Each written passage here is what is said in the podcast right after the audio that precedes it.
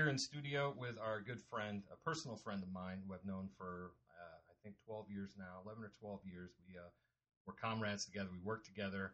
Um, I consider him a very good friend of mine. He's a decent human being, and uh, he has uh, same of the same, uh, some of the same political leanings that uh, well everybody else in this room has. I'd like to welcome Chris to our show. Chris, thank you coming uh, for coming all the way down south uh, near Cantonistan. Uh, we appreciate it. Thank Chris, you. welcome to uh, to Dope Talks in uh, fine, fine, fucking Ravenna, Ohio. Thank you very much for having me on. You guys are actually, excuse me, popping my podcast cherry. Ooh, Oh, This is- Mazel Wow. Tov! Yeah, this is my first That's podcast. good. That's wonderful. I'm all about that. So, Yeah, we're gonna talk about anarchy today. and why is that such a favorite uh, topic of ours? I wonder. I'm pretty sure everyone's born an anarchist, I have to agree. and I think Born a that we- scientist and I born an anarchist. Yeah, and I think we get I think we get those things beaten out of us over the years. So, And somewhat a skeptic too. oh, definitely Absolutely. a skeptic. Yeah. Absolutely. You're you're definitely being a scientist and a skeptic when you're curious about the uh, daddy long legs and you rip its legs off. and you're definitely being an anarchist when you tell your parents, you know, fuck you. Um, I'm not going to clean my room, or I don't have to, or uh, those of us who are from what do they call them now? Mixed families. You're not my real dad. Blended. Blended families. Excuse me. Excuse.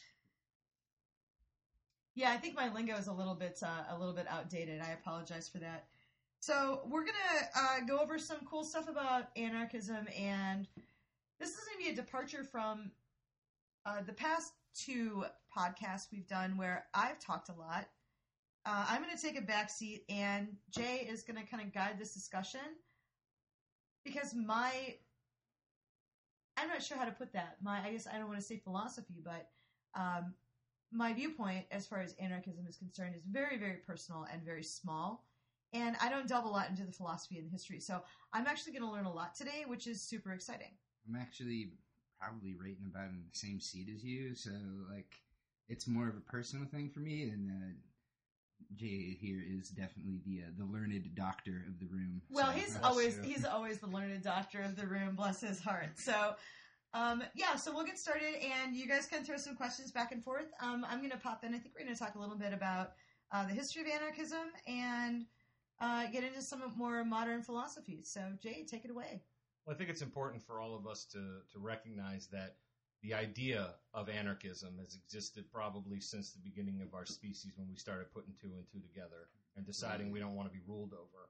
You know, I think that as society developed, where you had certain people who had better access to resources, whatever the case may be, more support. I, I don't want to go down that that massive rabbit hole because I'm not an anthropologist. I really can't tell you. All I can tell you is about we're talking about the modern era, let's say from the Industrial Revolution till the very minute that we're sitting here.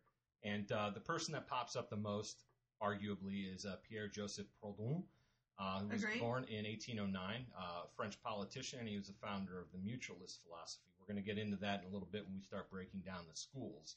Uh, he was the first person to declare himself an anarchist. That's that's recorded. Let's put it that right, way. Right, that's recorded because I think you can go back a long way in history, and there are a lot of people that we would look back upon. Sure. And I don't. I'm not trying to revise or to say um, X Y Z person was an anarchist. We can Right. claim them for our school. I find that disingenuous. Uh, it's one of the policies of the left that really bothers me. Mm. Um, taking one person with one opinion and saying, "Oh, they're part of my group now." Well, your group didn't exist back then, so they couldn't be part Correct. of your group. So, um, I agree with that. I would, I would say, like, you know, we had a lot of anarchists even in the founding of the United States. We had a lot of people who were leaning that way, who they didn't have a word to say, "I'm an anarchist." I don't believe that government is healthy. I believe that all governance that's not mutually agreed upon is unhealthy and is tyrannical. That there was no word. So we don't call, for example, Thomas Jefferson an anarchist.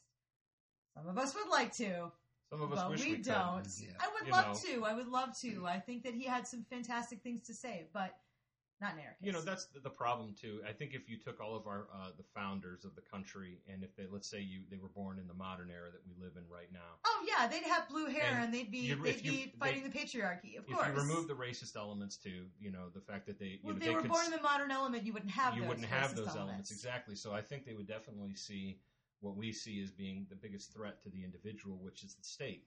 I think that that is, and that's the thing. There's They a lot of this. indication. Yeah, there's a lot of this that goes around, in my opinion, at least in my experience, that this is all, and this maybe this is a punk rock thing, hmm. but we're always trying to say you're not as punk rock as me. There- That's why you have so many different schools of thought. There's of no- everything. there's one uniting, the, the massive uniting principle between whatever flavor of anarchism you choose to chew on is that the, the villain is the state.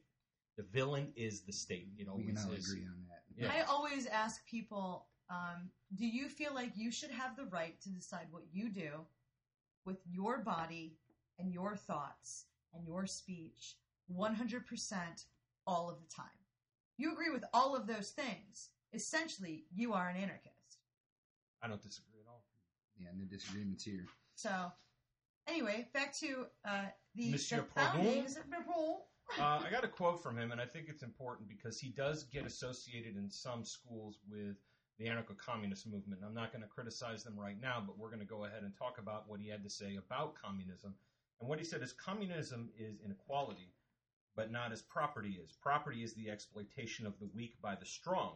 Communism is the exploitation of the strong by the weak. In property, inequality of conditions is the result of force, under whatever name it is to be disguised physical and mental force, force of events, chance, fortune, force of accumulated property, etc. In communism, inequality springs from placing mediocrity on a level with excellence. This damaging equation is repellent to the conscious, and it causes merit to complain. For, although it may be the duty of the strong to aid the weak, they prefer to do it out of generosity. They will never endure a comparison. Give them equal opportunities of labor and equal wages, but never allow their jealousy to be awakened by the mutual suspicion of unfaithfulness in the performance of the common task. Communism is oppression and slavery. So this is a really wonderful um, diametrically opposed comparison.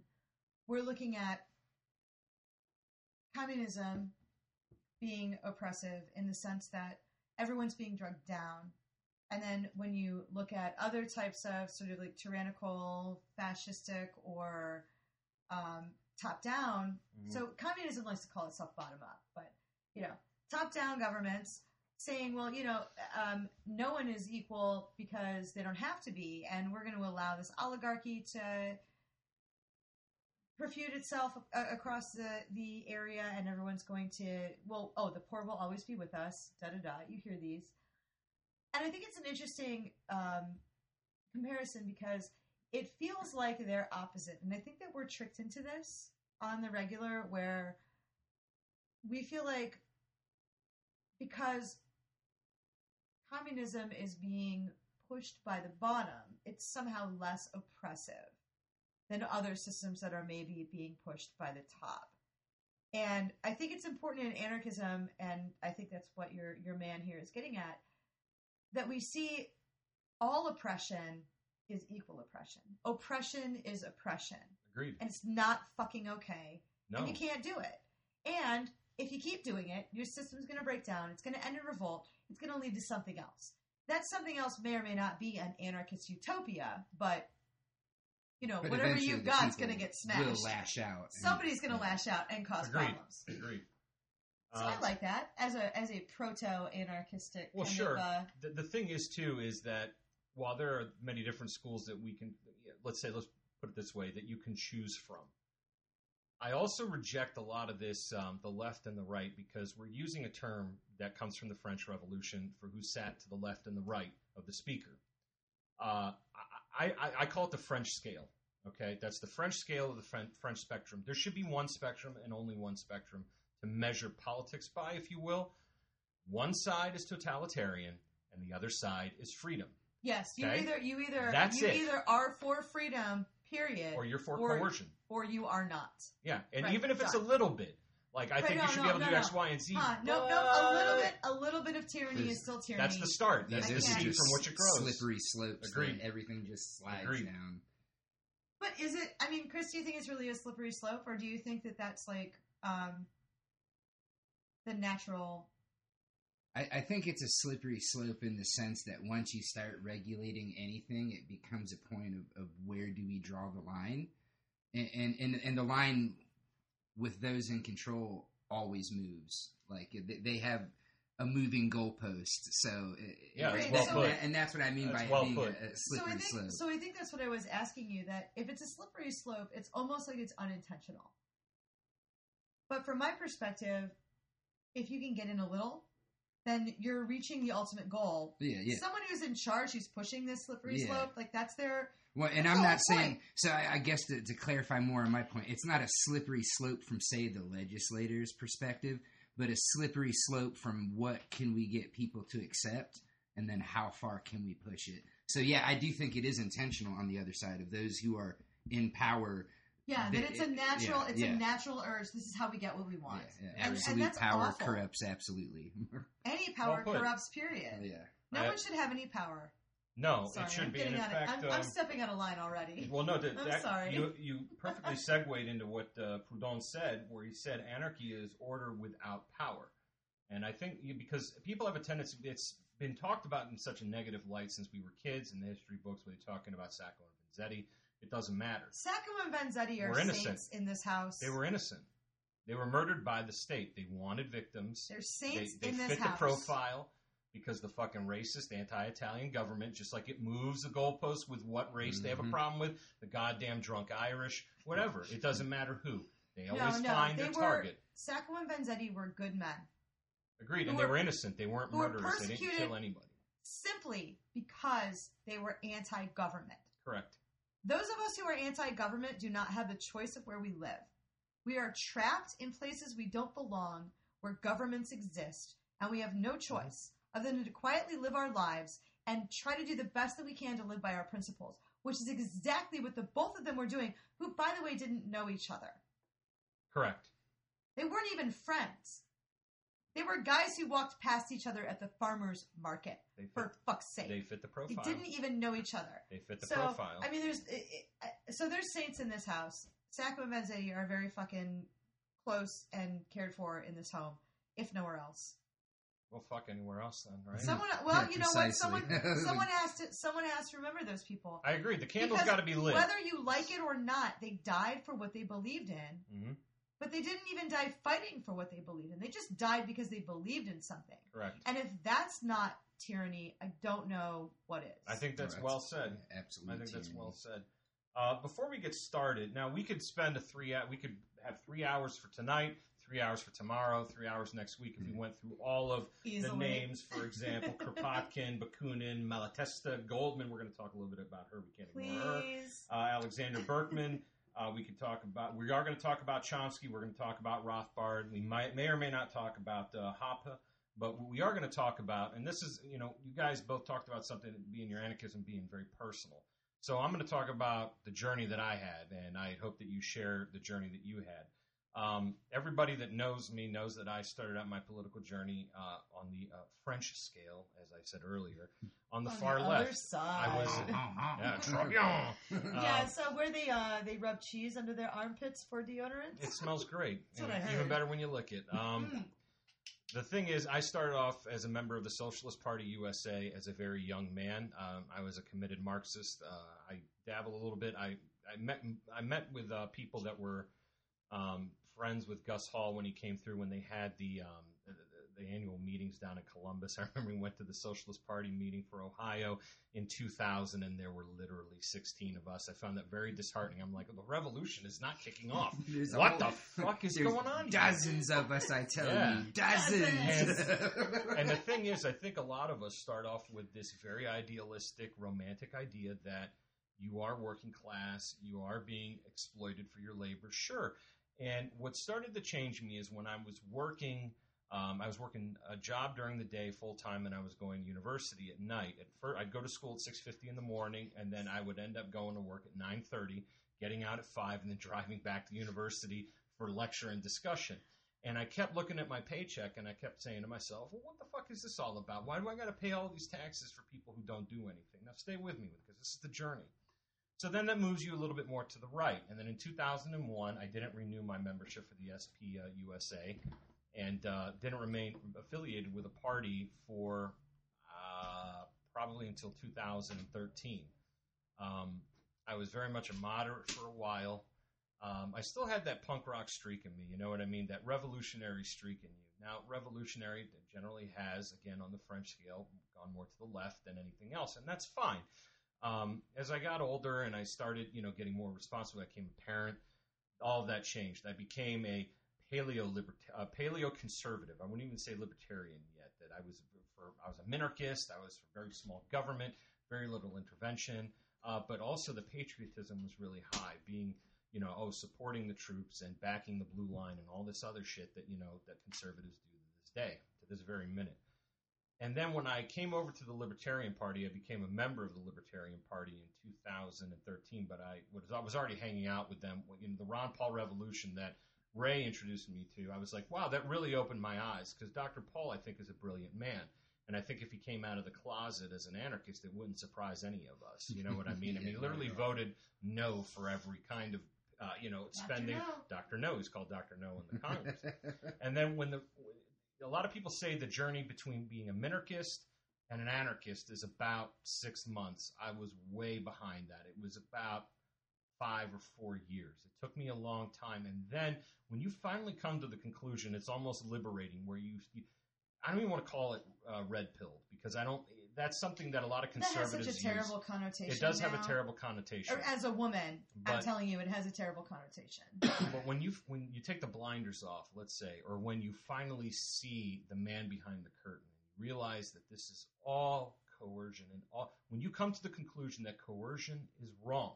Well, how far, there is no other option. How far do you have to go, Jay? Um, when the Libertarian Party, which is a we think of as like sort of a valid power structure, a group of people who are learned and have some vested political interest in our system. They say to you taxation is theft because they're doing it at the point of a gun. How long before you turn around and say, well, everything else I have to do? Correct. Is at the point of the gun. it's gun. an inevitable journey. it, it is. It really is. There's is. an inevitability there that is that is fixed and eternal, Mhm. and it's that's just how it is. what also got to me too, and I think if you, sometimes it may work with other individuals when you put it into perspective. When you say, "Listen, uh, what do you think about, for example, currently the situation with Iran? Let's say, Well, do you nobody really knows think, about the situation with Iran. do you, can't really even bring think that up. That the people of Iran have a beef with you individually that live in Northeast Ohio? They don't know where you are. They don't care. They're, Absolutely not. they, they don't hate you. to even think that would be ludicrous. It would be ludicrous, and it is ludicrous. And the fact that people would sign up to go and fight these wars.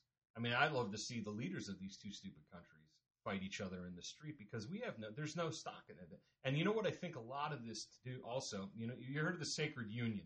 The Sacred Union they talk about was when the Socialist Party, we'll give France an example during World War One.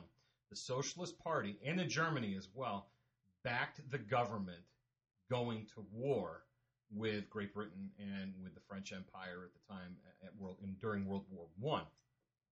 Once that happens and you draft, I've read a lot. Uh, um, one of my specialties, and part of my degree, was in history, and the other half was in political science. World War One was a big field of study of mine.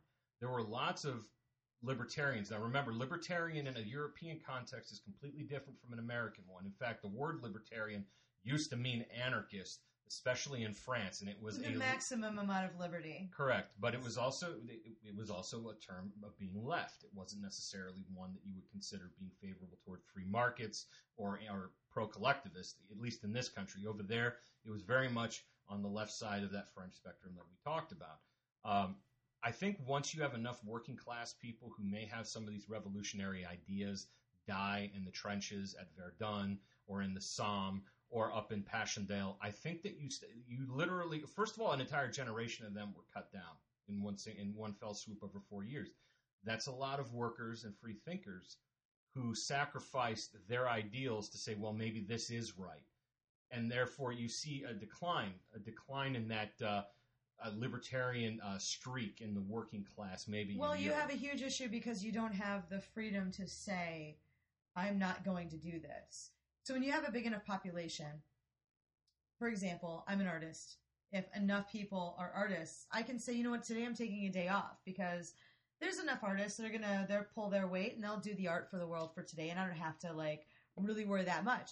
But if ninety percent of my of my cohort is dead, uh, someone's got to take up the slack. So there's there's something, and it, before Chris tells us his journey on anarchism, I want to ask you, Jay, do you think that there's something inherently bound between population numbers and the ability to have an anarchist philosophy. Whether you know whether it's it's functional whether it's governmental whether it exists at all but just for people to think about anarchy for people to to have that feeling.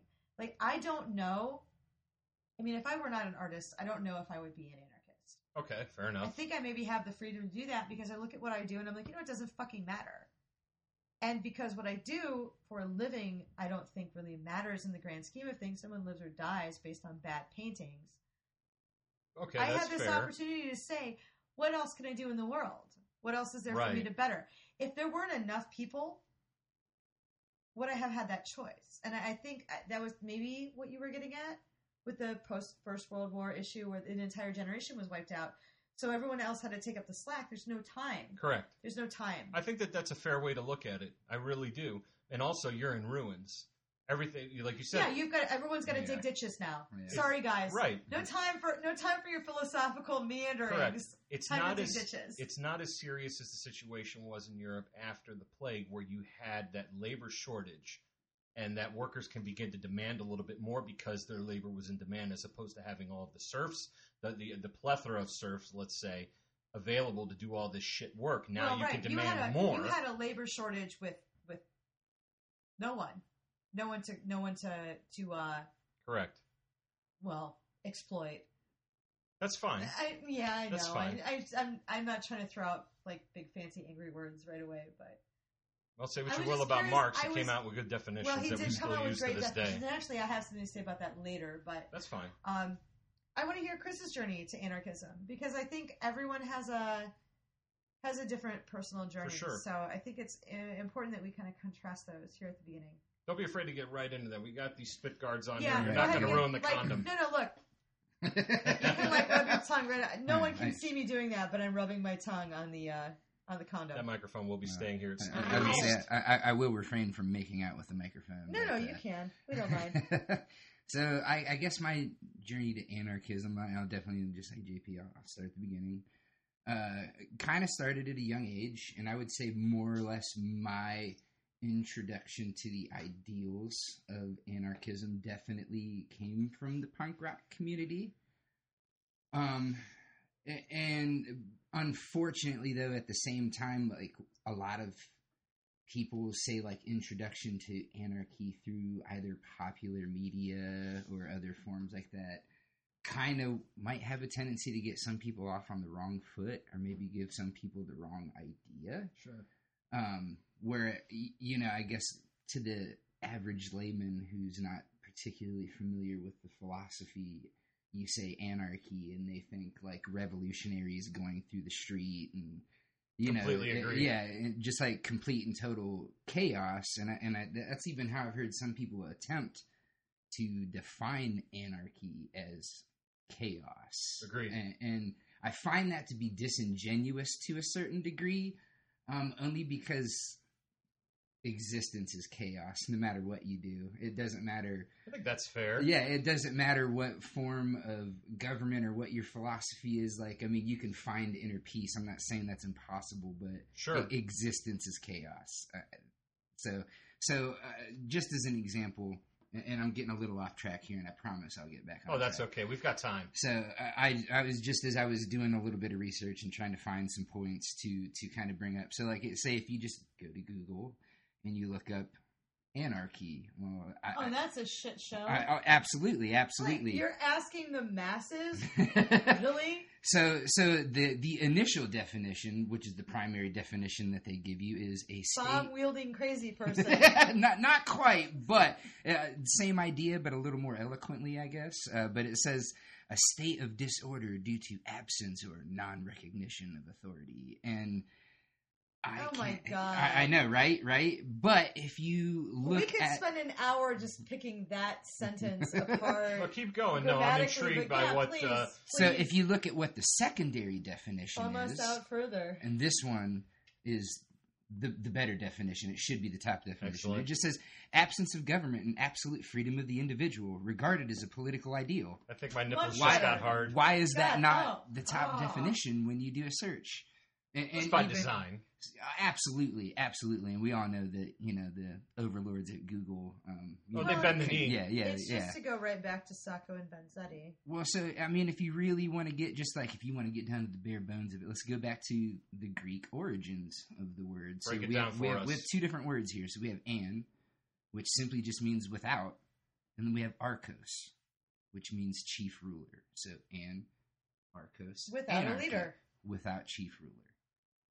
So How could you this not get down with that? I, I know, right? A. right? Well, So, you like know, I had this I had this conversation with someone about um, radical feminism. Speaking of, of going back to the Greek, just earlier today, and I said, "Well, this is a radical feminist perspective," and she said, "Well, I don't really know what that means." and I said, "Well, radical feminism. Think about mathematically in the Greek roots and radicals. We want to go back to the very basis, the beginning. What is the root? What is the radical? How are they related?" And she was like, "Oh, Isn't that a song by Rancid? That is. it, I, well, look, it gets better. Fucking She's A. like, I didn't. I didn't understand that. I said, "Oh yeah." I said, "It's just like Roots Radicals by Rancid." There it is. the She roots, said, the roots. you the- know I'm a radical. What a great song. you know I'm a radical. Yeah, I won't. I won't get into that. But to be fair, to be fair, um, this idea has been completely lost. The, the concept of radical being going to the beginning of something, taking something apart until you can't take it apart anymore, is its radical. Yeah. So, you know, five might be your radical hmm. because that's as small as you can divide and have a whole number, right? And so, you know, being interested in mathematics, to me, that's very simple. And I sometimes forget that people don't know. They think radical, like, I don't know. I don't know what they think. It means like jams and like striped shirts and like flock of seagulls haircuts. I don't really know what radical means to most people. But apparently, it doesn't mean what I think it means. And I think you know, we look at we look at anarchism at its at its Greek roots. It doesn't mean to most people what it means to us. Yeah. yeah, And and that's kind of the point of this. Like, what does it mean? What does anarchism mean to an anarchist versus what does anarchism mean to the BBC? I, I got a good one for you. Oh, A- I hope so. A really good one. so both uh, Ray and I are massive fans of uh, Mr. Michael Malice. Ow. Uh, well, she, she's a Michael, fan. I'm I'm single. She's a she's a fan in a different way. I don't want to blow the guy. I I, re- I read his books. you know what? Um, I'm good at it. So you know, if you're good at something, you should keep doing it. I hope anybody, the three people that are subscribed to this podcast, are taking notes. I hope, I hope the three people that are listening to this podcast are embarrassed. Hi, mom. Uh, That's okay. So he he said he was on Glenn Beck show, and we all know who Glenn Beck is. He's he's a I also love guy. Glenn Beck. Don't get me wrong. No, and Nice he's guy. he's actually a great I've, writer. I've he met writes him a great number of times. stories. He's a fantastic person. but I, I mean, I don't agree with his politics, but that's fine. He had Michael on the show, and he he tried to trap Michael. He was like, you know, well, you're an anarchist, right? And then Michael says, yes, I wave that black flag very high, and he says, well, you're not advocating for you know rioting in the streets and you know all this chaos. And he said, well, the reason why there's rioting in the streets is because those are government streets. He says, do you have chaos in your home? And Glenn had to shut the fuck up because there is no response to that question. Yeah, yeah. And it, it, it dovetails right into what Chris was talking about. It does. Is this this ma- and of course you're educated in government schools for 12 fucking years. Sure. That's the perception you're going to come out with, especially when they don't let you uh, they don't introduce you to the good literature Well, that shows you that there You- are other ideas out there. you Yeah. almost don't even have a fighting chance. oh no, you don't. You so don't. like a story from my past. Um, I was working in a school doing um, doing a mural in a a, a room, a, a school classroom in a high school that was being used for English literature. And the class, while I was painting, I was working. The class was talking about Walden Pond, and, th- and they're doing this like, I, I guess what what passes for critical analysis in high school. Um, Is there such a thing? I, I don't know. Especially was- these days? you know what? It was. It was 20 so- years it ago was, a different world. It Yeah. was. It was almost twenty Severely years ago. It was almost twenty years ago in a public high school that is known for its liberal arts, liberal arts and arts education program. So they were. The teacher was trying her best to pull something out of everyone about Walden Pond, and I was painting, in the class let out, and I turned around and I said, I think it's really amazing that you guys are teaching Walden Pond and no one's just got up and like turned their desk over and like stormed out the fucking room. And she said, No, I've been teaching for 30 years and you were the first. Basically, because, because a couple years before I'd been in that class and she was doing, and, and, and it was like, don't pay your taxes. Don't go to school. Don't do this. Don't do that. I was like, I was like, fuck yeah, I'm fucking out. I'm like, you know, that just, I wish Jeff were here because Jeff would tell the story of how we first met. Um, we were in a class in high school together, and something was happening. I'd been misscheduled to a class I wasn't supposed to be in. I was trying to like tell the bureaucracy I'm not supposed to be here. I'm supposed to be somewhere else doing something, not this.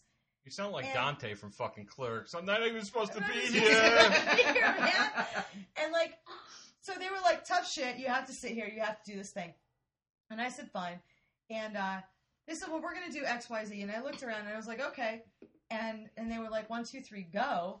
And I was just like, so I'm going to leave now. And I just got up and I walked to the door and Jeff jumped up from behind me and screamed, I'm leaving too. And I went into the hallway, and that is how I met my brother Jeff. That's a great story. Yeah, it was in the hallway, and I'm I turned around and I said, "Who the fuck are you?" And he was like, "I'm Jeff," and I was like, "I'm Ray." And he's like, "You left geometry class." I said, "I took this class last year. They misscheduled me." He was like, "Where are you going?" I'm like, "I'm gonna go to my car and smoke some weed." And he was like, "Can I go?" And I was like, "Yep." And a lifelong friendship was forged. Who got hurt When? when you went to smoke marijuana in your car? Oh, nobody. Nobody. No Amazing. shit. Actually, everybody. No shit. Actually, everybody. Wild. Everybody felt really good. No. I know. I heard And, that um, reefer makes you fuck jazz musicians. Well, I'll tell you, I'll tell you what. I, I hate to tell you this, but the reefer might have turned me into a jazz musician. But Did you get fucked by fellow reefer smokers? You see where I'm going with this? This reefer Yes. madness bullshit. Yeah, yeah. I'm- no, I'm I love it. I love the reefer madness bullshit. So here's the deal: reefer turned me into a jazz musician, but it also got me. Um, well, I mean, maybe reefer didn't get me a, a spot in an Ivy League fucking. Art Frito school, Lay but- had a few you know, victims like I- I, like mine. I mean, Well, on. you know, I've seen a lot Fucking more people Frito Lay die had to work from fatty- overtime when I found out what liver. grass was. Yeah, I've seen a lot more people die from fatty liver. So maybe like maybe reefer's bad effects are secondary, not primary. I can't really say, My body, really my don't care. choice. dude. For real, For real. that's that's, That's where the it bottom goes. fucking like, line The here. bottom line is if you Core want, ideal of anarchy, right? you really Correct. want to you really want to fucking eat yourself to death on Taco Bell, knock yourself the fuck out. Have a great time. Thank you. I hope you. you die fucking happy. I hope you die happy. That's great. I'm planning on having a heart attack on a fucking bicycle, Uh, and that's fine too. That's my choice. I'll probably I- die in jujitsu while I'm rolling. God, I hope so. That's a real hot death too, Oh. with the fucking oh, gi and the rash guard. So sweaty. Ooh. I want you to. I want to see you in your coffin with just like like I'm fucking getting Matt cremated, Rash. bro. I'm Matt getting Rash. cremated. Oh, You ain't gonna see shit. oh yeah, I'm gonna see shit. Who do you think's gonna be there to haul your fat ass to the fucking crematorium? My kid. He's yeah, got work right. to do. You really think he's gonna push that? I'm gonna be pushing that. Girl. Maybe to both of You yous. know it. It's yeah, probably the gonna be the both of us. guys. Yeah, both of yous. Okay, so let's try. Let's try to bring the bus yeah, back right, on. yeah, the back fucking, to Yeah. back to anarchism Okay, here. we I'm made sorry. a stop at the uh, We at took the a- speedway. we We, took a got a pit little stop. head from the fucking lot lizard. We Hey, got a hey, couple hey, of Red hey. Bulls. We're ready to roll.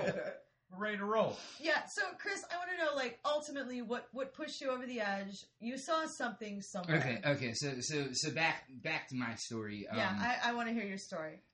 So uh, you know, obviously, my introduction to anarchy and, and the ideals of it, you know, through punk rock. I discovered punk rock at, at an early age, and, and I know a lot of people will probably laugh at this No. example nowadays. No, no, no. But my should not- introduction to punk rock as like a ten-year-old kid was 1994 when Green Day Dookie released an Offspring Smash. And that, was, that Whatever- was my Let me. Whatever let me- gets you in the door. Whatever gets you in the door. My my biological dad played with the MC5. My mom was a new wave rocker.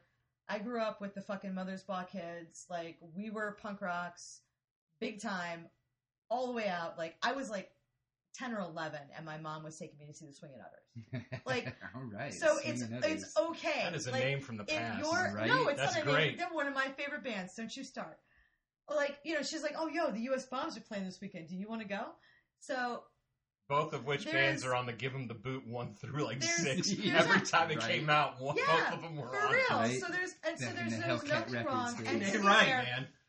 to be fair, um, Green Day Dookie that was a, that was a fucking great album, and there was a lot of really awesome stuff going on with punk rock right then, and I was really alienated as a as a young person because there's pictures of me in like like checkers suspenders and vans when I was like five or six, and no one in kindergarten wanted to talk to me. And my mom kept saying, "Don't worry, fashion comes back around." So I was totally vindicated in the '90s because I had the same haircut and I wore the same clothes. That's right. I'm just, I just kind of hang around in the background and just wait for it to come back. But there was a lot going on in the '90s. I think that was really, um, really formative for a lot of people, and and there was a great opportunity there because there were a lot of I don't want to say like bands are like the most important thing, but there were a lot of bands that were talking about stuff like that. yeah, absolutely. And so I really don't want you to feel embarrassed. Like I'm in it with you, bro. Yeah, oh no, for sure, for sure. I, I'm just saying that there.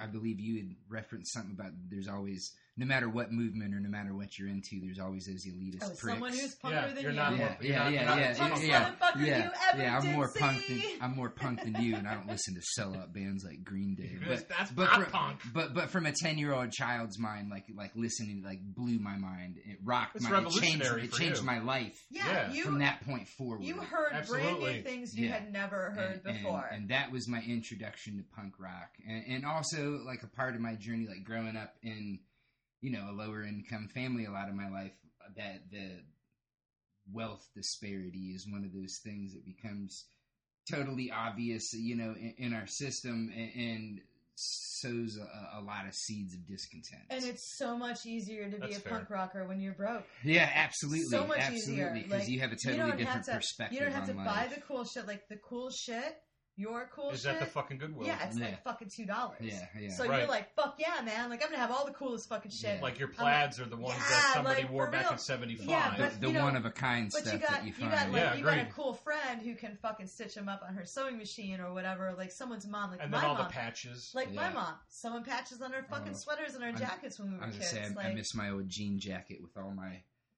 uh, all my you, I'll hook patches you up. all over I'll it. hook you up with a new one. I'll hook you up with a new one. I got a sewing machine. I got all the time in the world. Oh yeah, but uh, I, I I remember. I actually remember because it had an upside down American flag on it, and I remember one time. Ooh, Distract, I bet you got distract. loads. Oh man, I had one dude. He he actually didn't have the balls to come up and say anything to my Of course face. not. Of course but not. he was far away and talking loudly, and I could hear what he was saying.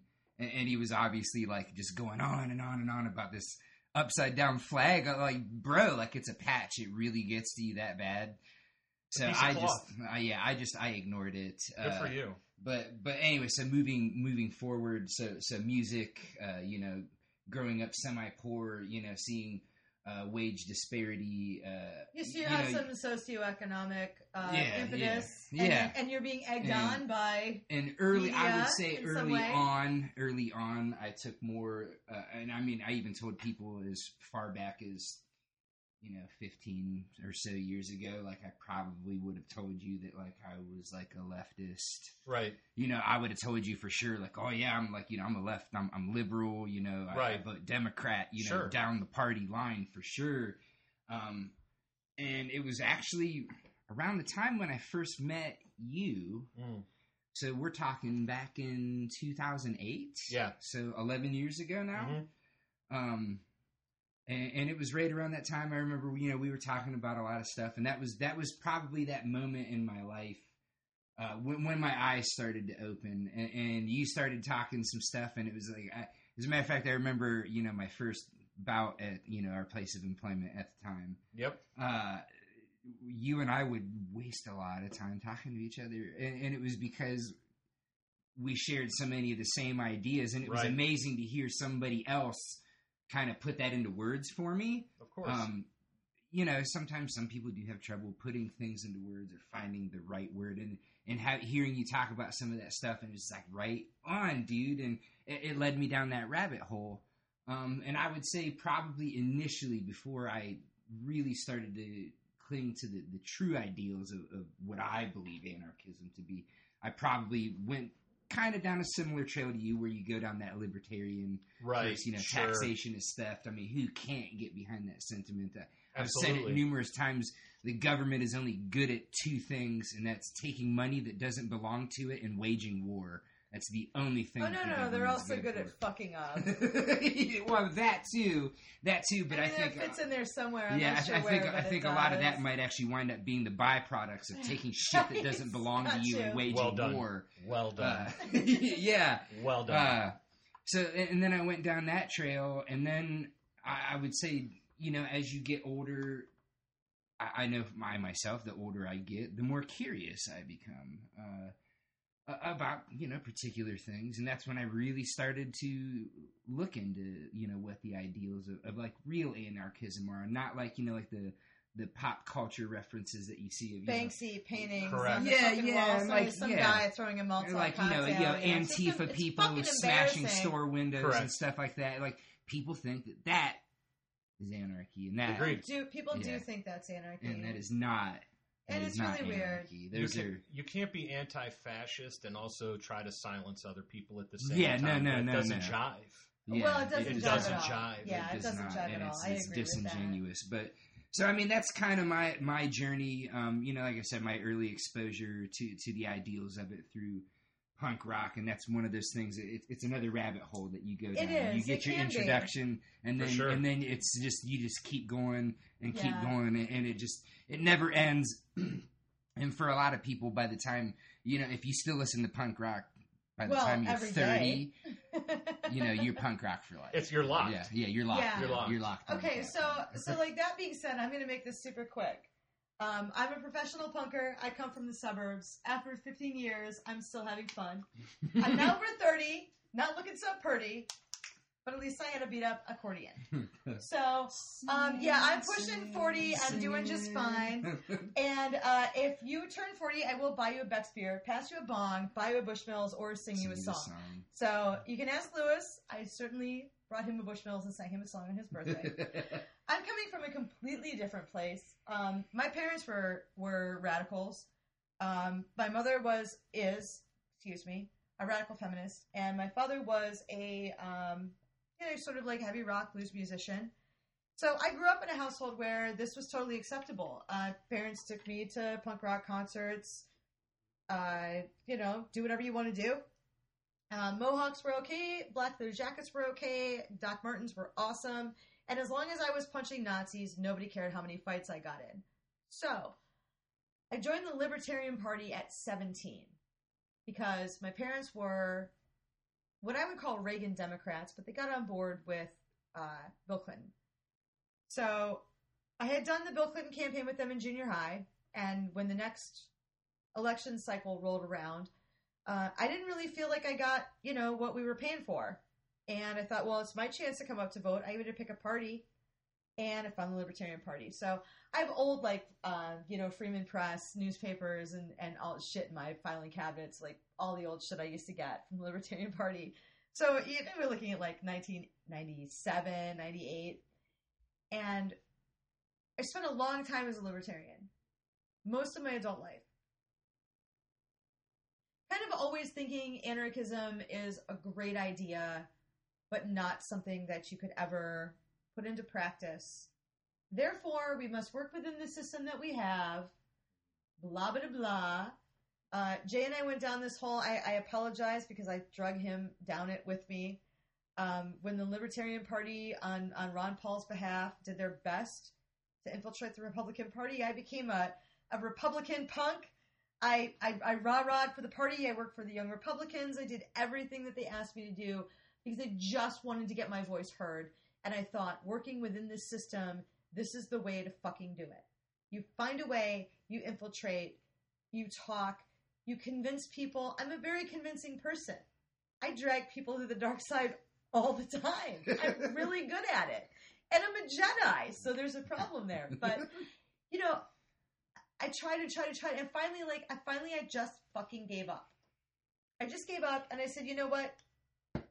This is crap. I'm an anarchist, and I've always been an anarchist in my heart. I was familiar with Emma Goldman. I was familiar with some early anarchist writings. obviously Sacco and Vanzetti, big uh big saints in my house, but I never really I never really did any investigation historically or politically. I never tried to align myself with anything. It was just simply I fucking quit. This doesn't work. It's not fucking right and I'm not going to put my hands in it. Because if you have your hands in the pie, you're as guilty as everybody else. So I, I just want to die at peace, knowing that I fought the good fight and uh, and and living the best life that I can live. In the sense that I'm not invading anyone else's freedom. I'm not hurting anyone. I have really strict fucking morals, and I stick to those.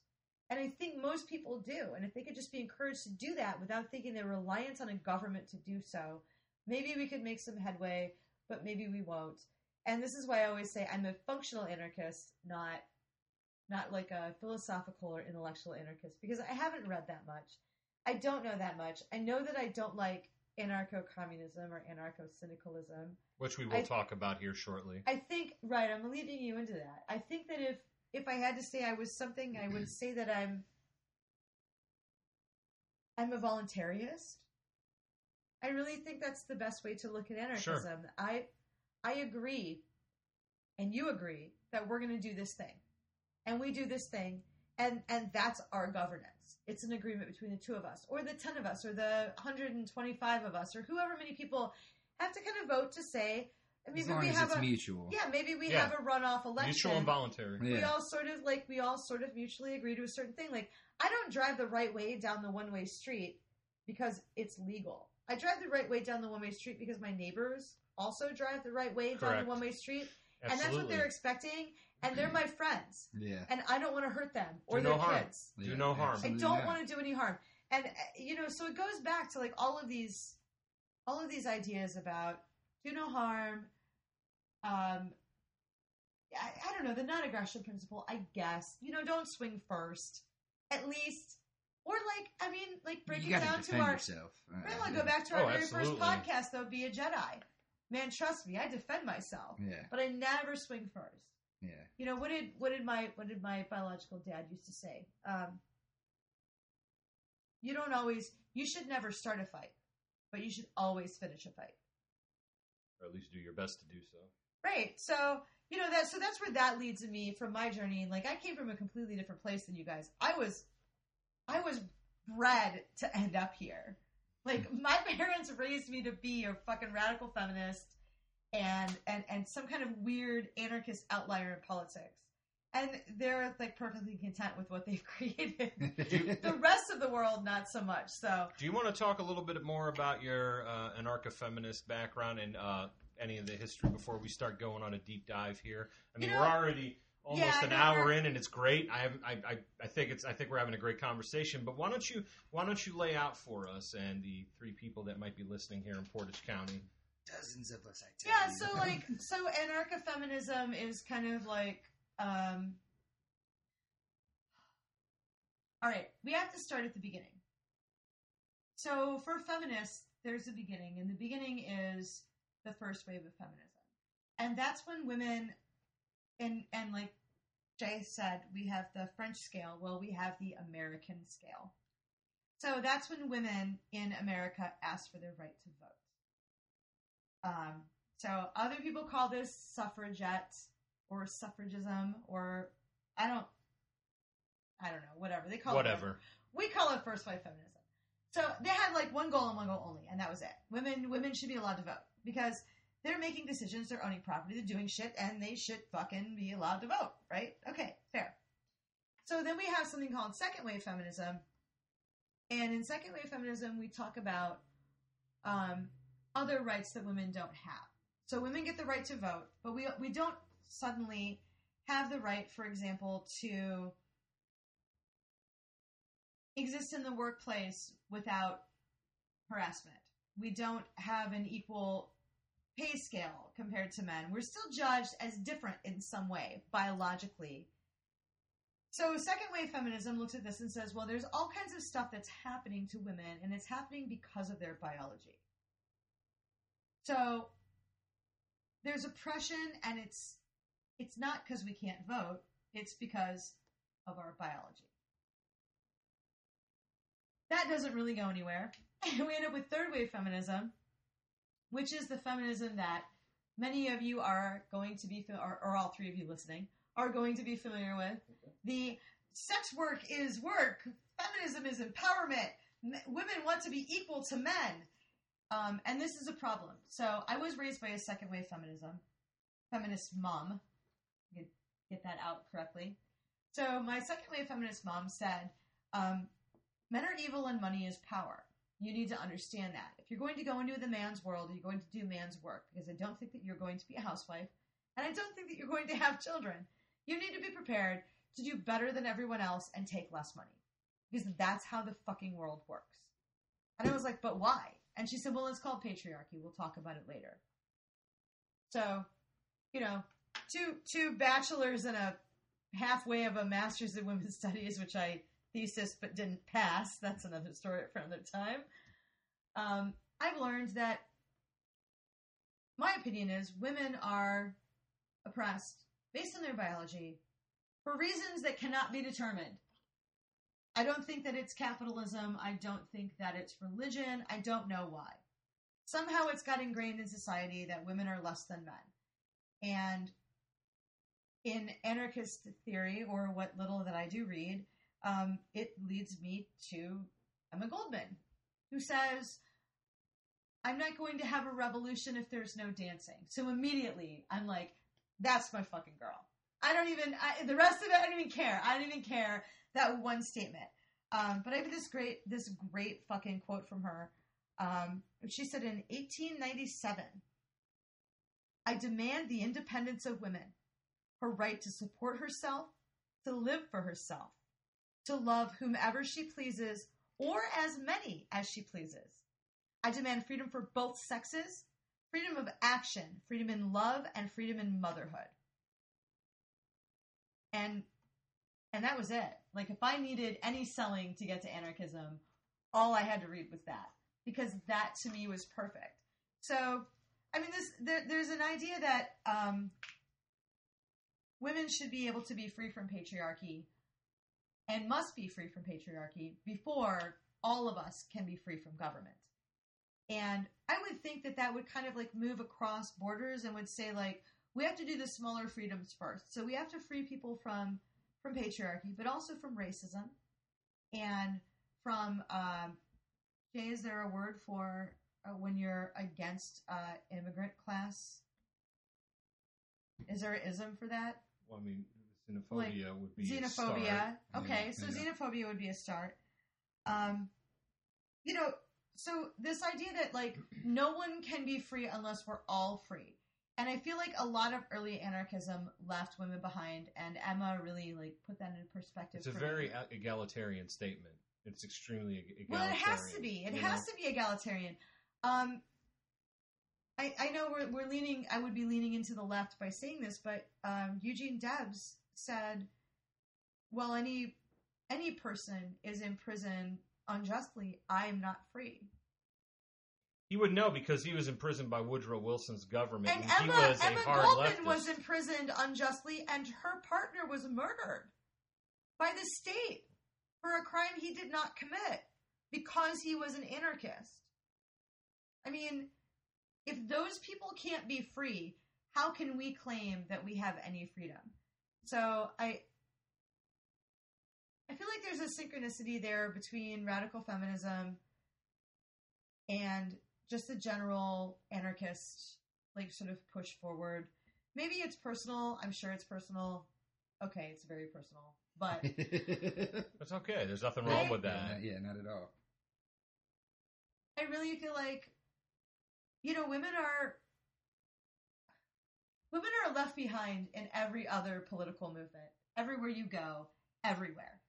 And anarchists so far generally do a great job not leaving women behind, and we don't want to be left behind. We're good comrades. We have things to offer. We're just as strong and just as brilliant and just as good as everybody else. But we don't want to be told, which is what Emma was told um, before her her giant complaint in 1897. She was told, well, uh, women can protest and they can sing the songs and they can march in the streets, but but still, in the end, um, you're subservient to men. And she said, How is your oppression any different than the state's oppression? And this is a huge problem for me. So, I don't know. I deal with it as I can. Yeah, I mean, oppression is oppression is oppression Across no, the board. no matter who's applying the pressure. So Agreed. No, there's no question about it. Um, and it's you know I'm glad that you mentioned. Well, we started with Emma, and uh, I'm going to segue into one of the schools, one of the most successful. I, I argue the most successful schools of of anarchism uh, in the modern era is uh, anarcho-syndicalism, and um, Not a bad philosophy. it's not a bad philosophy. And just to give you the Wikipedia entry, because I'm not trying to come up with my own, I'm using uh, scholarly uh, sources. I mean, I'm not going to cite it. This isn't a fucking term paper. You're not going to get that kind of service out of me right now.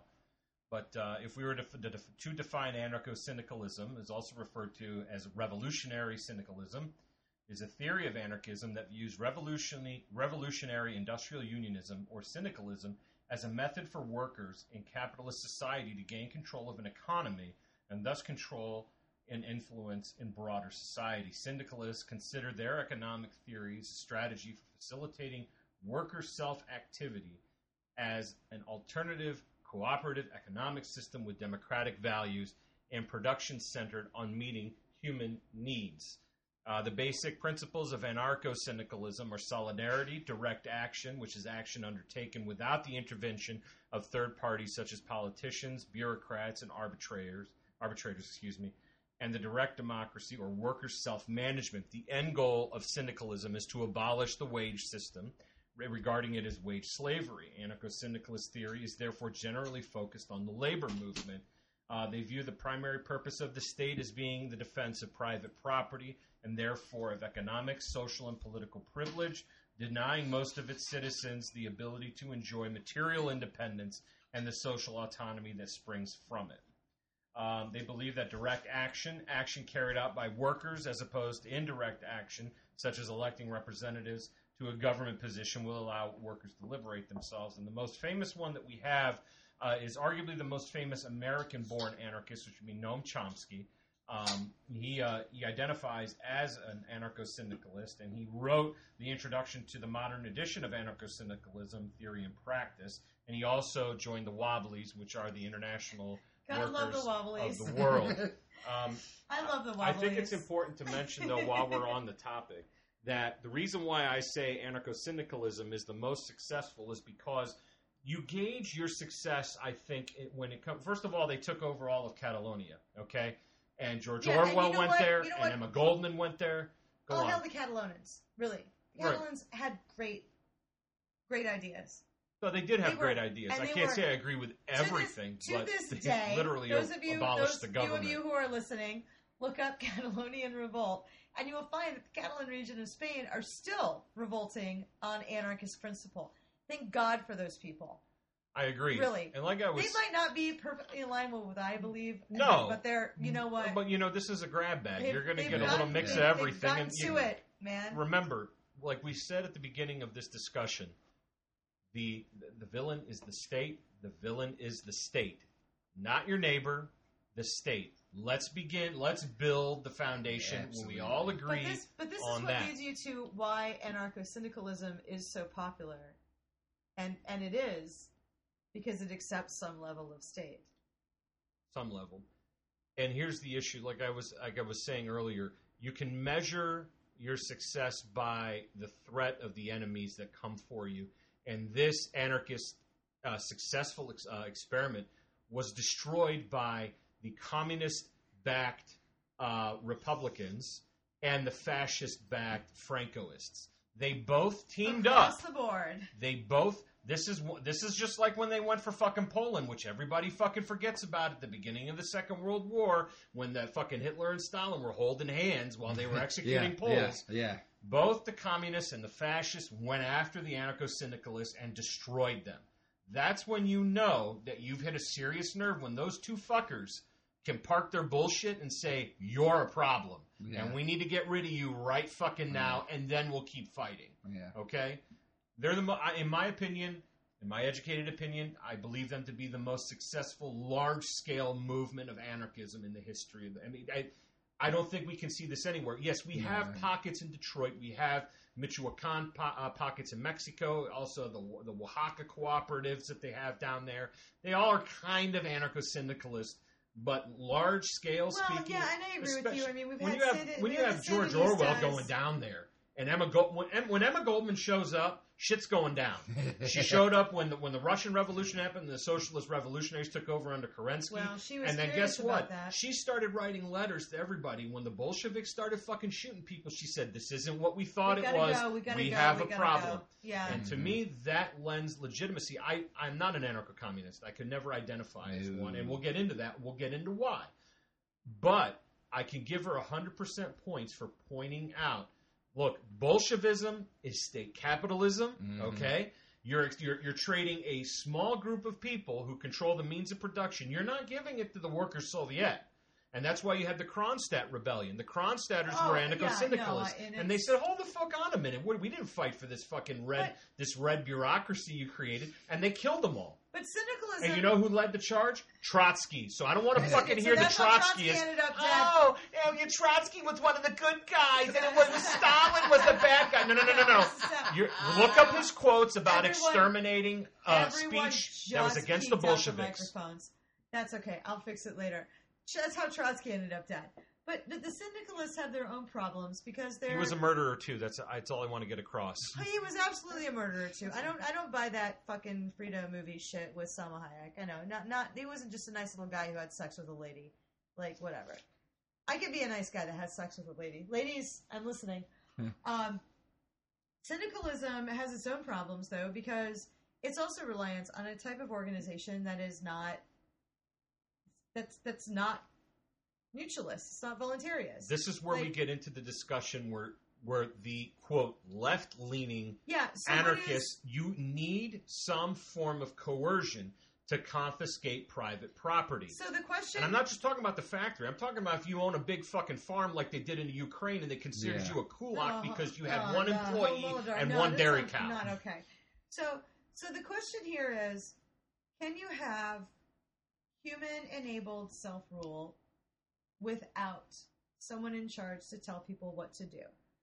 From my perspective, as a functional anarchist, I see this only black and white. And one side of this equation is no, people are bad and have to be led and told to do what to do or they will not be good. And I would call that the pessimistic side. And the other side is people are good inherently. And they will be good and they will cooperate and they will be friends. And they will fucking make things work together if it's mutually beneficial Mhm. and I would call that the optimist side. So I look at all of our our left leaning quote left leaning American style left leaning Sure. anarchist brothers and sisters, and they're on that on that first side, the pessimist side. They don't believe that people are good. Would And- that be like a Hobbesian approach? Yes, Okay. absolutely. As opposed And to I a look- Lockean See, one. Absolutely. And I look from my perspective and I say, well, I believe people are inherently good, and I would call that a Zen Buddhist approach. All right. What do you got, Bruce? Well, I, I, I was gonna say with the whole people are inherently bad. Like I could just, I could, n- I could never agree with that. I right, you can't because people have because, to be good, because right? pe- because people, by and large, though not all of them intelligent, sure, sure, sure. There, are and there are, are, are, are, are at least have good intentions. But the problem Most is that no matter, think they're doing the Yeah. best that they can with what they've been but no matter what you do, there's going to be bad people. Right, but if you could offer Correct. most, if you could offer most people a better option, they would take it and they would do it, and they would probably be uh, virtuous and upright and fucking honest about doing it. Yeah, yeah. And there, yeah, there's going to be some bad apples that are going to take advantage. We'll just shoot those people behind the chemical shed. The law of averages. I'm not worried about those people. right, it's the law of averages. But if you if you have a statistically optimistic opinion of human beings, you could say we could offer these people a better future that's self-governed, and they would do a good job. Yeah, absolutely, absolutely. Or you're a pessimist and you say, well, we'd like to do that. However, we're Mhm. not there yet. So so this is Trotsky and fucking Stalin and all these guys. Someone's going to be in charge for a while. I'm, I'm doing The air quotes, everyone. a vanguard of the while, which means forever. a while means forever. Everybody, that means totalitarian fucking rule forever for the yeah, rest ab- of your life. absolutely. So you die, and your children die, and your grandchildren die. That's how all dictators get into power. Like, Sure, I'm know? just gonna Yeah. be here for a minute, bro. Yeah. It's cool. Yeah. Don't mind me. The idea that I think that if we were to have a sit down conversation with someone who I, either identified or was openly an anarcho syndicalist or an anarcho communist, Yeah, but we don't How- talk to those people. how I would approach them is simply this, and, and there's not not all anar- anarchist uh, ideas that are on the le- quote left side of the spectrum are bad, and we're going to get into a couple of them that I regularly identify with regularly. But ask them, may I leave the commune or the community, and may I do business on my own for profit? The answer is inevitably going to be Nope. absolutely not because you're exploiting somebody. Not a somebody. motherfucking chance. But what if I'm only working for myself? Oh, you're explaining yourself. And that's morally bad. Well, I consented. So consent is okay, right? No, not in this case. that's where we run into the trouble. Fucking problem. It is a problem. Now I'm going to run a couple ideas by you guys, and uh, I want to see what your reaction, uh, both your reactions will be. Um, You're smiling. I think it means I haven't seen these notes. this is correct, and you're going to really not- enjoy this. Both of I'm you not- are really going to enjoy not this. seen these notes, so I'm gonna let I'm gonna let Chris go first because I feel like I'm talking too much. Okay. For a, a cast How I said I about was gonna talk. the voluntary practices of counter economics, which will include the following. This is a, a list of brevity arms trafficking, bartering and alternative currency use, being an illegal immigrant or hiring illegal immigrants, drug trafficking, electricity theft or tapping, exchange of food stamps, mutual credit, off the grid energy and solar energy, smuggling, subsistence farming, tax evasion, and prostitution. All those things sound fucking cool to me, man. Don't they? they sound fucking great to me. I've just listed off some of the things that are considered agorism. Market ten. I love these things. Yes. Now, agorism is a libertarian social philosophy that advocates creating a society in which all relations between people are voluntary exchanges Well, by means of counter economics. now, the thing JP, is, let's go it's back real listed quick. on the libertarian left. Let's go back real quick. Let's define agorist. It's a Greek word, which Yes. comes from The agora, agora. which is The the, market- populace, yeah, the marketplace, the marketplace. people speaking. So, Yep. so this is uh, this is like saying we're going to be agorist, which means we're going to allow everyone to speak, and from this cacophony of voices, we're going to determine a fucking result. Right? Okay. It's a group. It's a group effort. Okay. So that's important to say because although from an American perspective that sounds quote leftist, the American left has come to be defined by leadership, not by the people. For example, you see many um, workers' unions in America leaving quote the left and moving to quote the right, and this is because they feel left out. So uh, agorism would be more true to like the people and that initial idea of the liberty of the people being more important. So it would be liberal in like the classical sense, wouldn't it? yeah, yeah. Am I understanding that correctly?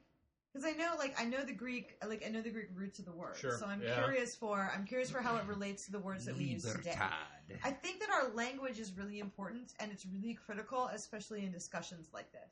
Absolutely. I mean, that's how we communicate our ideals. I mean, Well, if we have something that's not specific, Mm. yeah, we have issues. And I think Yeah. that in popular culture, we have the left and the right both muddling what are and aren't things. And I can get into specifics Well, with you guys. speaking Off of microphone. vagaries. Yeah.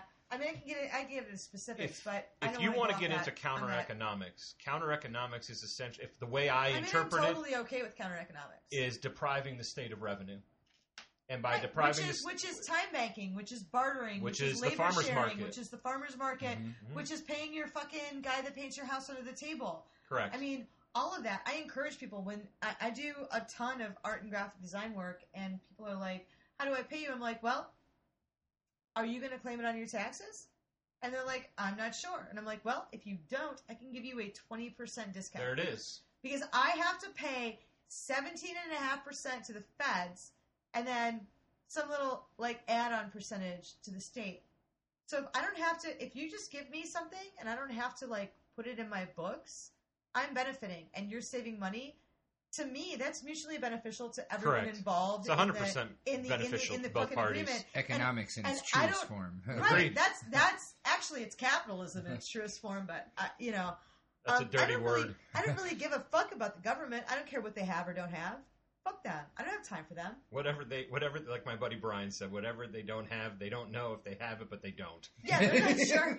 Right. I mean, they can't even tell me why the toilets cost four hundred dollars at the Pentagon. Oh. Like whatever. Well, that's a separate You know, show. you can- that's a right, but I'm separate just show. saying, if you can, if you, if the government could find Chris, a you're way, welcome to come back for that show. if you can find a way to fucking fit all those things into a budget on an Excel spreadsheet that I can understand that has like item cost, item cost, contractor cost, item cost.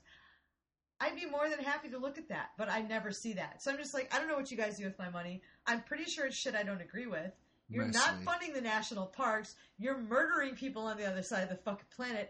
I'm not okay with any of this. So I'm pretty okay with not giving you my fucking money, whichever way it happens. And my customers are happy to have Well, I mean, discount. as a matter of fact, don't I mean doesn't the military have what's called the, the black budget, which they don't disclose Somewhere, shit yeah, Yeah. allegedly. about what they spend your money Because on? Well, Correct, The can't- Congress votes on it blind. Yeah, Yeah. they can't. They can't tell you how much it costs because they can't tell you what it is. Because if they told you what it is, You would most You likely might- fucking disagree with you it. might tell some Like drones brown- striking brown people in Yeah. the Middle East. You Yeah. might tell some brown person on the other side of the planet they're For about to freedom. get drone struck. Yeah, My I mean, freedom. my freedom. Yeah, so, Freedom isn't free. There's a hefty fucking free. 9-11, 9-11, 9-11. right. So I feel like I feel like that's where we get with that. Uh. Like you get into this situation where if you even argue counter economics, you're almost saying that like quote legit economics are legit, but they're not. Like counter economics insinuates that you are countering or fighting something, some system. You gonna play it? Play it into the mic. No, Share it with the it's not. group? It's No? not going to sound right. So, counter economics almost insinuates that you're in this place where you're saying, "Well, I'm countering this legi- this other legitimate thing," but it's not legitimate because it's hidden and it's bullshit, and they're doing shit you don't want them to do with your fucking money. So, I mean, you can't even say counter economics is an issue because counter economics should be every every dissenting individual in this country's fucking right to say, I'm not going to contribute to this fucking bullshit. You know what? Have your fucking war. Murder people? You're not doing it on my behalf, I was gonna say, do it on your own fucking dime. I'm not fucking paying Absolutely. into this, right? yeah. And, and like, I think this is where, like, I think this is where anarchism starts to get shitty and angry. It's because, and and like you said earlier, Marx Marx is defining our language. He did a great job making definitions. Oh, he did. um, fantastic. But It feels like it- ashes in my mouth when I it say counter that. economics is a fucking problem. It's not counter economics. In fact, I would be so bold as to say the economics of bartering and excluding the government when you don't feel like they won't repair the pothole in my front in my fucking front yard. They won't fix the roads. They don't fix the water in Flint. Big It's all this can. bullshit, right? but they want they want my money to go bomb people somewhere. we always got money for bombs. What, and, Yeah, and well, you know what? Fuck you. as I said, I'm that's the gonna- other bullshit thing is, you know, they don't fix the fucking roads, and then my car gets fucked up. Who am I going to send yeah, the bill well, for nobody. my car Yo, repairs you're gonna to? fix your own fucking Yeah. car, yeah, bro. yeah. You're gonna fix your Yeah. own car. So, so if Chris and I want to fucking exchange uh, favors or labor or products, the government thinks that we should pay a tax on the like kind exchange value of of whatever. And Yeah. you know what? They can go fuck themselves. Couldn't Because they're more. not doing a goddamn thing with my money that I think is fucking worthwhile. nope. And if I want to fucking give Chris some money to mow my fucking lawn, you can't fucking stop me. Come and fucking stop me. And I think if more people said, this is my right to choose this versus this is practicing counter economics. Like you can't tell people practice like, counter economics. Yeah, well, like I, I, I see. oh, against what? It's counter Yeah. what? It's well, like I see what it's your point is. It's like it's almost like with some people, it carries like a negative connotation. Yeah, and it with should like, be fucking like, natural. Oh, you're participating in counter economics. you have to twirl your mustache when you do that, just for me. No one else can see. Yes. There will be a picture on the Instagram page God, I hope so. before we're out of here. Um, when it's on now, now this is a great uh, sentence that I get from uh, the definition of the school is that uh, agorism or agorism believes gradual withdrawal yeah, from how do state you actually support. say that? It Does all is up to the have a- individual. Nobody tells me how to pronounce anything. Okay, right. I get it. You do whatever Yes. you Did want. Did you forget what show you're on? You do whatever we're you want, about whatever you want, anarchy as shit. hard as you fucking can. Uh, Uh, but I'm just curious. I, I always thought I would- agora, agora, agorism. agorism, Correct. but I've heard a lot of people say agorism. That's fine. I We're still curious- talking about the Well, same no, I was just I was just curious if you thought there was a. I'm not gonna. Dis- we're not gonna disagree on the color of shit. It's brown. It smells terrible. it dog- comes out your asshole. Yeah. I mean, dog it's thinks it tastes great, Oh, so yeah, I know. We can. know. the, the breath My- is always a bit my rough. a. Breath is indicative of such things. Oh, this Um, so indicative. Oh my Now, god. this is the, this is one of the definition. Uh, agorism or agorism believes gradual withdrawal of state support through what the author Konkin describes as quote profitable civil disobedience, starving the state of its revenue and purpose by transferring these responsibilities over to decentralized institutions is the most feasible way to achieve free markets according to agorism. Now, here's the thing: the reason why I would gladly identify with this over, let's say, anarcho-capitalism, uh, because capitalism has by itself such a negative connotation because of the mar- of the Marxist people. definition that we use. I would I would always say I'm an anarcho-free marketer, or Free marketeer, like a musketeer. but volunteer, vol- volunteerist already has the the connotation of a free uh, of a person who likes to participate in the free market. What do we mean by free market? Well, the thing is, is capitalism as it currently is being operated really is st- it's mixed because the state always has its Yeah, clutches it's, in it. it's it's not a true free market. No, in, it- in any sense of the Agreed. fucking word. I mean, let's look at the the bank bailouts from 2008. In a free fucking market, those banks would have crashed and failed like they should. Well, and they Correct. should have. So I think Chris makes a good point. You know, we look at, we think about capitalism, and for some of us who are purists, we say, well, capitalism is the natural way of doing things. So, um, for example, uh, I mow lawns, and I mow 10 lawns throughout the neighborhood, and I tell everyone, well, each lawn costs one coconut. And then everyone gives me a coconut, and I take those coconuts to Chris because he bakes pies. I'm like, yo, I need a key lime pie. It's like, it's two coconuts. I'm like, two lawns, no problem. I hand him two coconuts. We go about our daily business. Um, for those of us who think about capitalism at like the really root, the radical of what capitalism is, we understand that it's simply an exchange of an object or some kind of a placeholder for our labor. So we don't, you know, that's what money becomes. The problem is when money becomes something that's now separate from our labor, which I think is what's happened.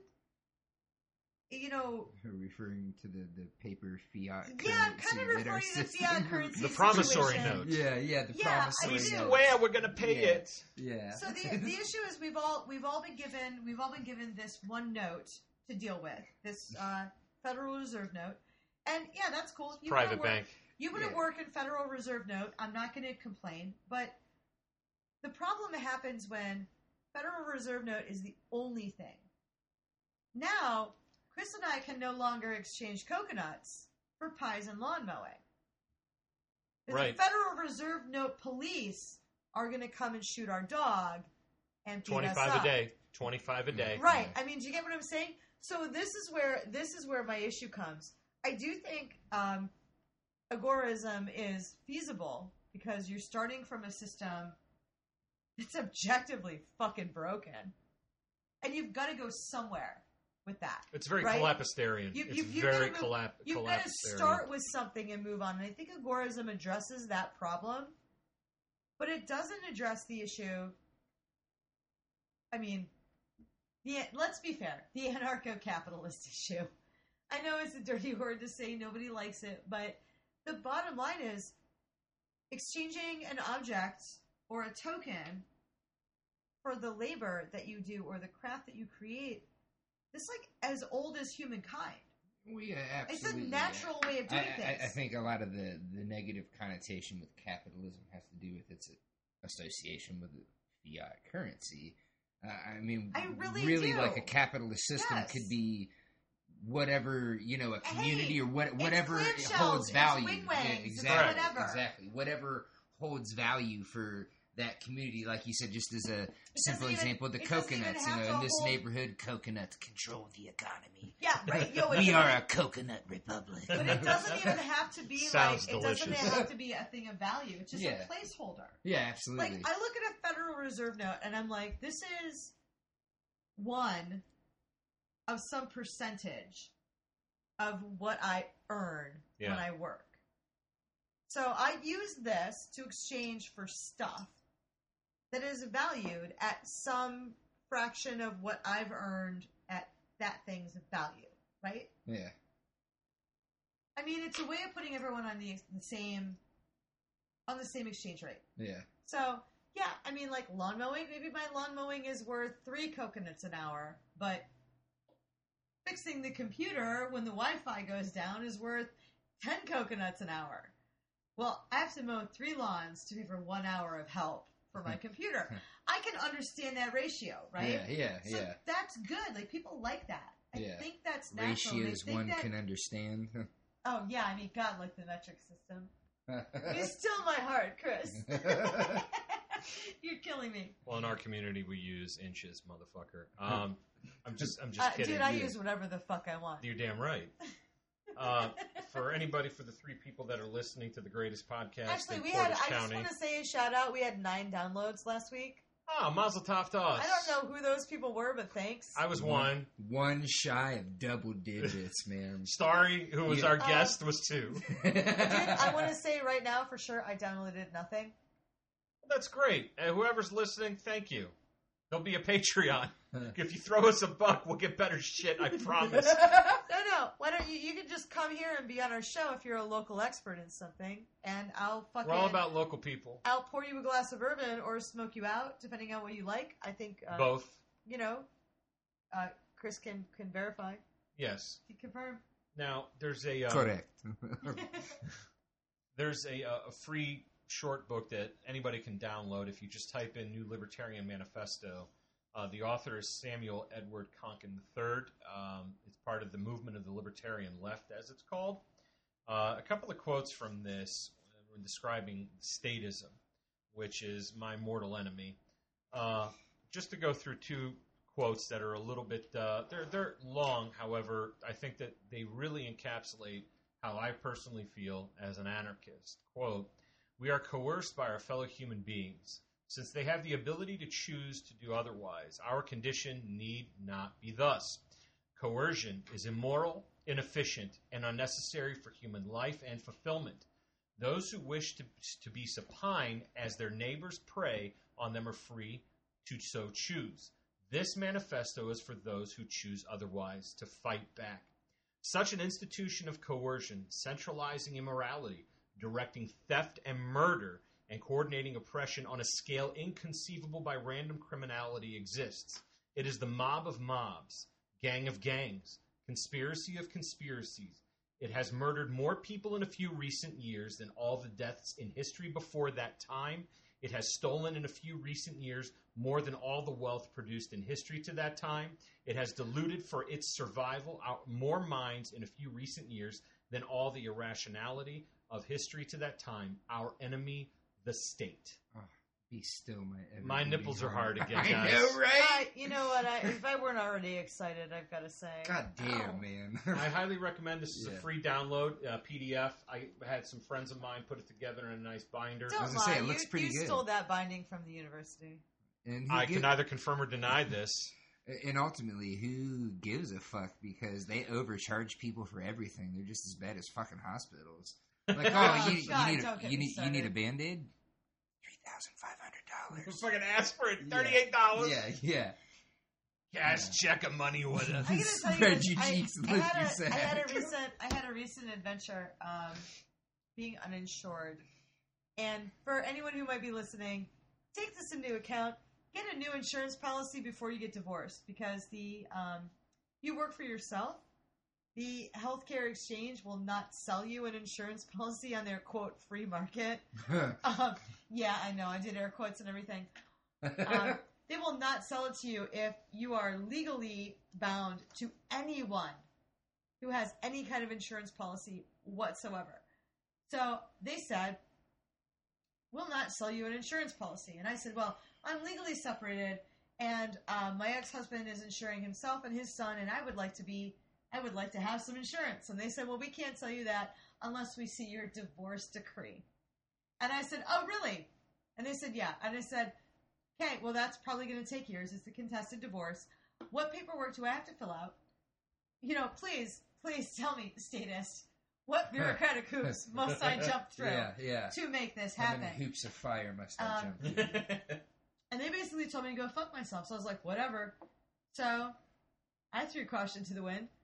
Uh, to be fair, I have a racing license that covers some of my medical insurance. Um, I'm likely to be injured on the bicycle. Um, also likely to be injured in the car, and my car insurance has some medical. So I thought, well, yeah, I'm cool. What's I'm I'm I'm 40 and an athlete. I'm unlikely to get catastrophically ill, right? Nope, nope, nope, nope, nope, nope, nope. Came down with MRSA. Not even sure how. Yeah, staph infection, red stripes up and down the side. They had to uh, remove a lymph node. that sounds Oh, it was terrible. It hurt really bad. That sounds terrible. And I uh, remember that. I know it. I know that it hurt really bad because That was I really bad. I couldn't afford to pay for um, anesthesia, and I had no one to take me back and forth to the hospital. So they did it with a local. Uh, Um, so I just basically grit my teeth and cried the oh, entire I was gonna say, fuck me Oh sideways. yeah, they just ripped everything right out of there.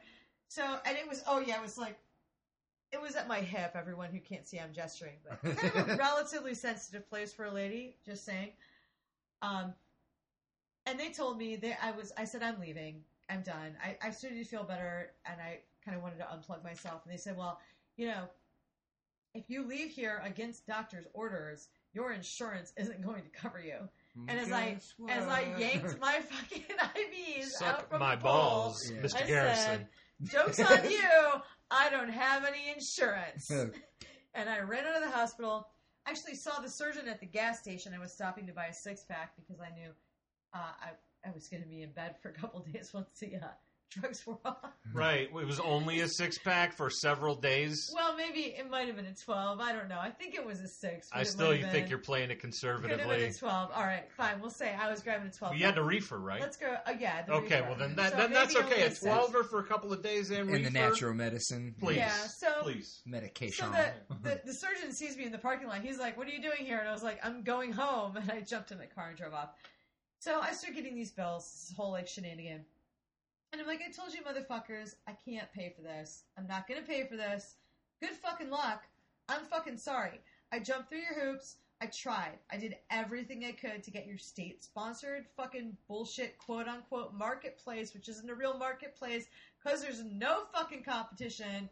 That's not your fault. I'm sorry I'm yelling at you, ma'am. I understand it's not your fault. Poor person I'm on the phone with. And it was like, I'm not fucking. The bottom line is, bitch, I'm not paying for this. I've had enough. So we go through the whole rigmarole. I file some fucking paperwork. And I get a phone call from Marion County. I want to say it was the uh, Ohio Job and Family Services people. Wouldn't that be out of Columbus? Uh, it's, I know It's it's, Franklin. it's Marion County. Well, wait. Department of Job and Family Services is to Okay, each of so- the 88 counties. You would have So it's- gotten I one know for it was, Portage. I know it was no, no. It was from Marion County. Is And that I where you know were from- injured? Is no, that where I you was get injured treatment? here in Portage County. So I don't know where. I don't know how it was Marion County, but I know for a fact they were the fucking Medicare. These people. fucking lines don't mean anything anyway, but go ahead. They called me and they were like, "Hey, we heard you don't have any medical insurance," and I'm like, "Nope." And they're like, "Oh, we heard you're in a bunch of medical debt," and I was like, 25 grand," and they're like, "Oh, well, um, we think you qualify for Medicaid," and I was like, "Really?" Because I was told I can't get Medicaid because I make too much money, and I can't buy a policy because I don't have a divorce paper after two years. A piece of paper that the state says you have to have. because my ex-husband just doesn't want to sign some shit, so I'm stuck. What am I supposed to do? I'm like, oh, well, we'll give you medical coverage and we'll we'll backdate it to whatever. And I was just like, yep, okay. So they backdated hey, and fuck covered them. like Take what you can get. well, dude, they covered half my Fuck 'em. surgery, and then I immediately ran out and got my teeth cleaned, got a physical, got eyeglasses, got a fucking birth control implant. I'm like, Fuck quick it. before they take it away. but that's but that's the bottom line. I have the money to pay for a private insurance plan, and I tried to buy one, and I can't. I'm a self-employed person. You cannot buy health insurance Huh. because I have legal bullshit in the courts, and after almost two years, I do not have a divorce decree from an ex husband who was insane and abusive. So,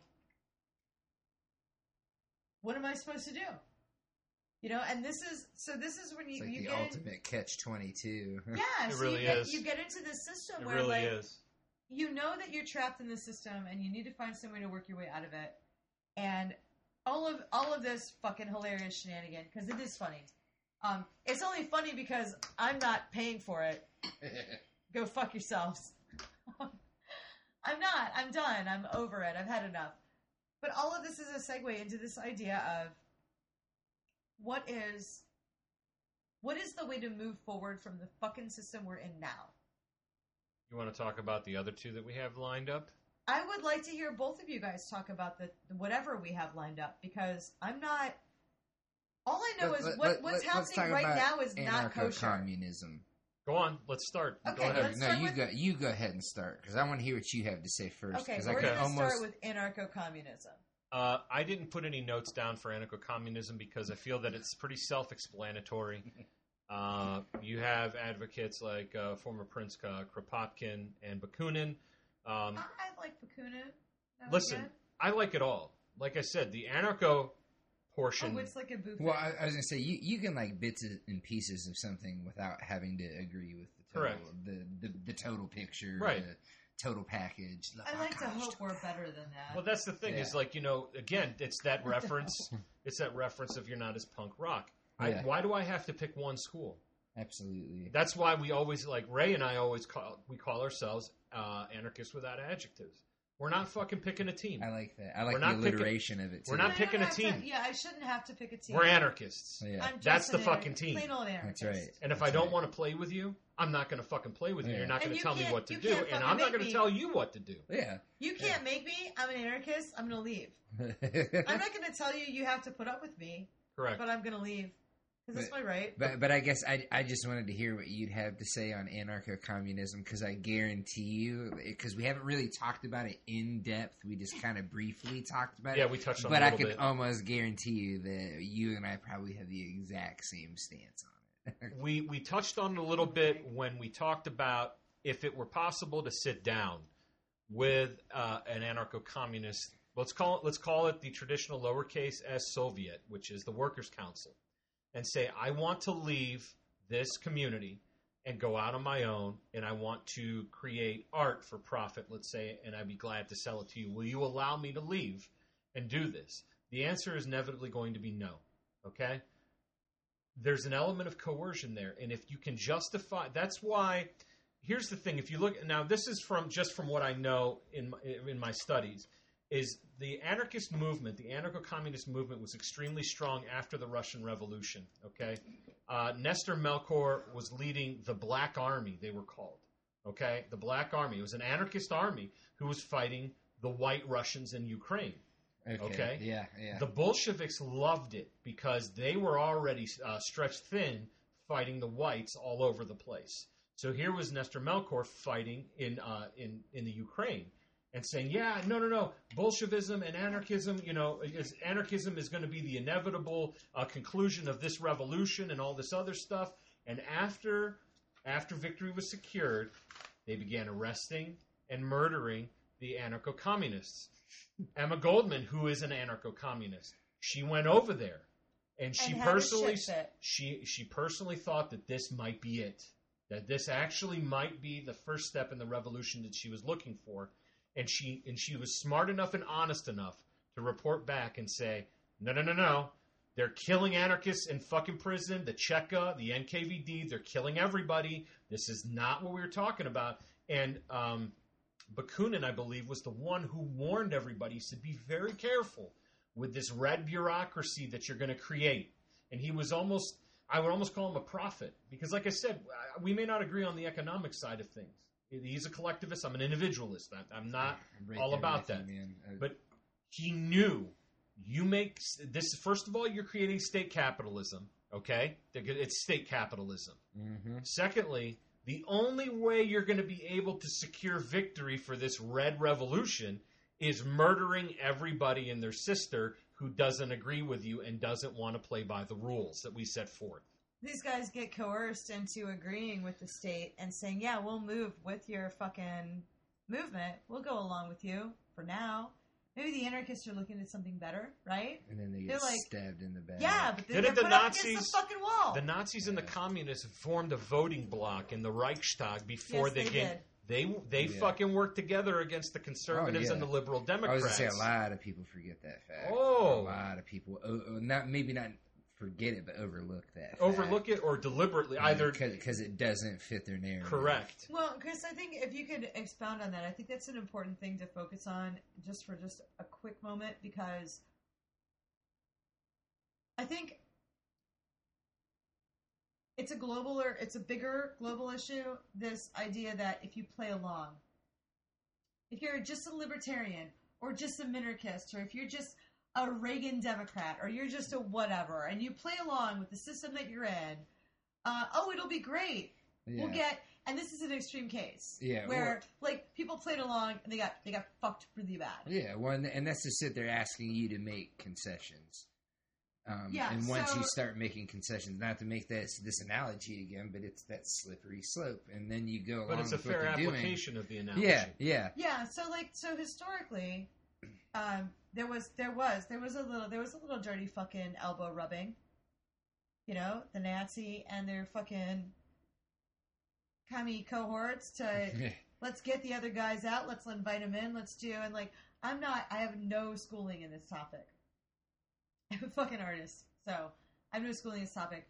But i think no one talks about it so if anyone is fucking listening it would be good if one of the two of you ran with that just for a minute and kind of gave the background on it because i'm not learned enough to I'm going to defer to you on that, JP, because you're far deeper than I am, and I feel like you could probably put it more eloquently than I could. But before we carry on with that, just wanted to make a point because we were talking about anarcho-communism, and I'm I'm right there with you, man. I'm I'm an individualist, not a collectivist, and I, I guess just to make a quick point that that was probably my big issue with with anarcho-communism is once again making concessions for the collective and, and to a certain extent like humans were social creatures. We're always going to flock together. There's going to be outliers but in general you know people are going to create communities and, and and that's how society functions.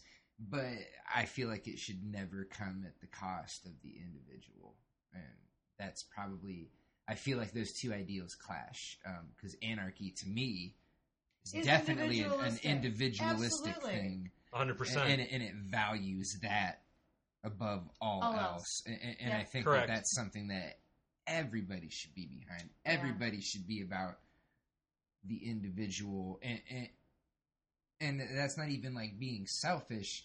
It's just what are you expected to give up at the cost of the quote unquote collective, the greater good, so to yeah, speak. Yeah, the i'm not good. willing to give anything up no. sorry Yeah, yeah, and and, that, Sorry. and that's just it. i'm out for me and if you and Yeah. me can be mutually beneficial that's great exactly. Uh, exactly. But after that, like, I really don't feel any. Uh, So, what is it that you wanted me to elaborate on again? There's a lot of dope smoke in this room. So. there's a lot of dope smoke in this room. I apologize, everyone. There's a lot of dope smoke, a lot of beer, and a lot of bourbon. Um, a lot of wanted you real to- ass I wanted you conversation. to Agreed. elaborate on um, the the effort that uh, Germans, uh, Germany's sort of Nazi regime or, or nascent regime, uh, when they bounded up with communists, like to get out the syndicalists. They were doing like they were doing that thing. They were Well, voting with each other. They were colluding. I'm not. Anarchism I'm not good at the history on this. anarchism didn't have the uh, I guess you want to say the uh, the fountaining that it did in Spain, or that it did in France, or that it did in the uh, in- the Empire of Russia. But it had enough that there was something that had to be got rid of. well, I would actually point And I think this is further east towards Stalin because Stalin specifically said in one of his speeches, you can look it up on uh, on wiki quotes, for example, where uh, he said that anarchists are the enemies of Marxism, and he's hundred percent correct uh, because the problem that I have with anarcho-communists is that they do some of them. I'm not going to say all because this isn't an all or nothing proposal. There's some of them who do have a tendency to gravitate towards the communists and I mean the Marxist communists, not not not their fellow anarcho-communists, Marxist communists. What I have a problem with is if you can justify a dictatorship of the proletariat, you can justify a, A dictatorship, dictatorship of, of any anything. kind. Of Yeah, anything, sure. absolutely. That Marxism and anarchism do not jive because No. Well, you and the- cannot the, have Marxists, the that type of coercion. set out deliberately with the Nazis to to to punch the anarchists out. Well, all we have to They do is again them- look at the uh, They took 'em for Catalonia all they, they took them experiment for all they were worth, in and Spain. then fucking ran them out, and Yeah. they were done. They both we held the hands while they in- murdered the anarcho syndicalists in Spain because this is fuck you. Who the fuck do you think you are? You're not. No, no, no, no. You know you're doing something right when both those motherfuckers come for you and Yeah, point but guns they in your murdered, they direction. murdered the anarcho syndicalists in Russia as well. Well, because it's rabid trade unionism. That's think- the. Here's the thing. That's you what can I be a want part you- of a union, okay, but it has to be a state approved So that's- union. yeah, So yeah. that's what I want you to discuss because I think it's a really important part of history that no one listens to and no one has heard and it gets fucking buried. That there were these issues, that there were, um, we tend to think of these global swatches of the right, the left, the communist, the fascist, the socialists versus the fucking totalitarians, da da da. But there's an issue here where the totalitarians and the communists got together to get rid of the people who were really doing something for the fucking workers, Correct. which they both said they were for, but really weren't because they were just for them to get money or stuff Correct. or fuck. I Well, I mean, know. if you just look at the Kronstadt sailors uh, during the Kronstadt rebellion, they formed a lowercase Soviet. Soviet means Workers' Council. Okay, and we're all for that. that's fine. I, I, we're, I first of all, I don't think that you, I, me as an individual, I, I am also currently a member of a union here in the United States. It's part of my position where I work, and I pay union dues. And I, I've never been an enemy of the organization of workers to protect themselves and their interests. Remember, there is no weekend without a union. Okay, there is no fucking OSHA without worker. And and furthermore, Alexander Berkman, who we're going to talk about just briefly at the end of this podcast when it comes to reading material, was at the Homestead strike, which was in Pennsylvania, right outside of Pittsburgh, where the steel workers went to war with uh, Carnegie Steel, and the Pinkertons started shooting at the workers, and the workers returned fire, and the governor sent in the fucking uh, well at the time they called it the militia, it was the National Guard, the army, to to to, to reestablish order. And we're, what is it, the Blair Mountain Rebellion that Yeah. we like to call it in, in the workers' community? I mean, th- there there's a strong streak of work uh, of of labor unions. Do, these aren't people that were asking for fucking uh, dachas on the Black Sea or in, in maybe Lake Erie or you know something like that here in the United States. These people were saying No, these there are people, kids that are 10 years old in the fucking mines. People are dying at 30. You don't have proper ventilation. You don't have proper lighting. You pay us in company currency to be spent at a company, Company store. store, yeah. How fucking dare you? you know, Exploitation these at people its are. finest. That really is it. And the problem I get pissed off These at conservatives is they pretend like this didn't happen. yeah. No, it did happen. It did happen. Okay? And we need to address it. You have to if you don't have a soft spot for the working class, I don't know if I could deal with you, Jack. Mm-hmm. I, I really I, I can't I cannot the, fathom the, the this. backbone of modern Correct. society is built And you- And you know the working problem class. is, is everybody likes to shit on the redneck and the poor people No, until there's a dude, fuck fucking that. war, Yeah. and then you want all the stupid white people, You know all what? the stupid of whatever color or whatever Yeah. religion to go fight that guy that they never had a beef with yeah, over in whatever country that you want to send them to. Yeah. And then when they come back fucked up, you're like, go fuck yourself. Don't use marijuana though. Here, take these pills. You know, yeah. I mean, the issue here is that um, I'm sorry about that. I get really No, wound it's up. okay. No, that's It's all right, okay, man. I dude. love it when you get wound up, brother. I love it. Thank you. the you. people you're talking about, these are the these are the fucking Molly Maguires, man. Um, these are people who these are people who didn't have any choice but to work where they worked, and you know, me and Jill's Pot included. I mean,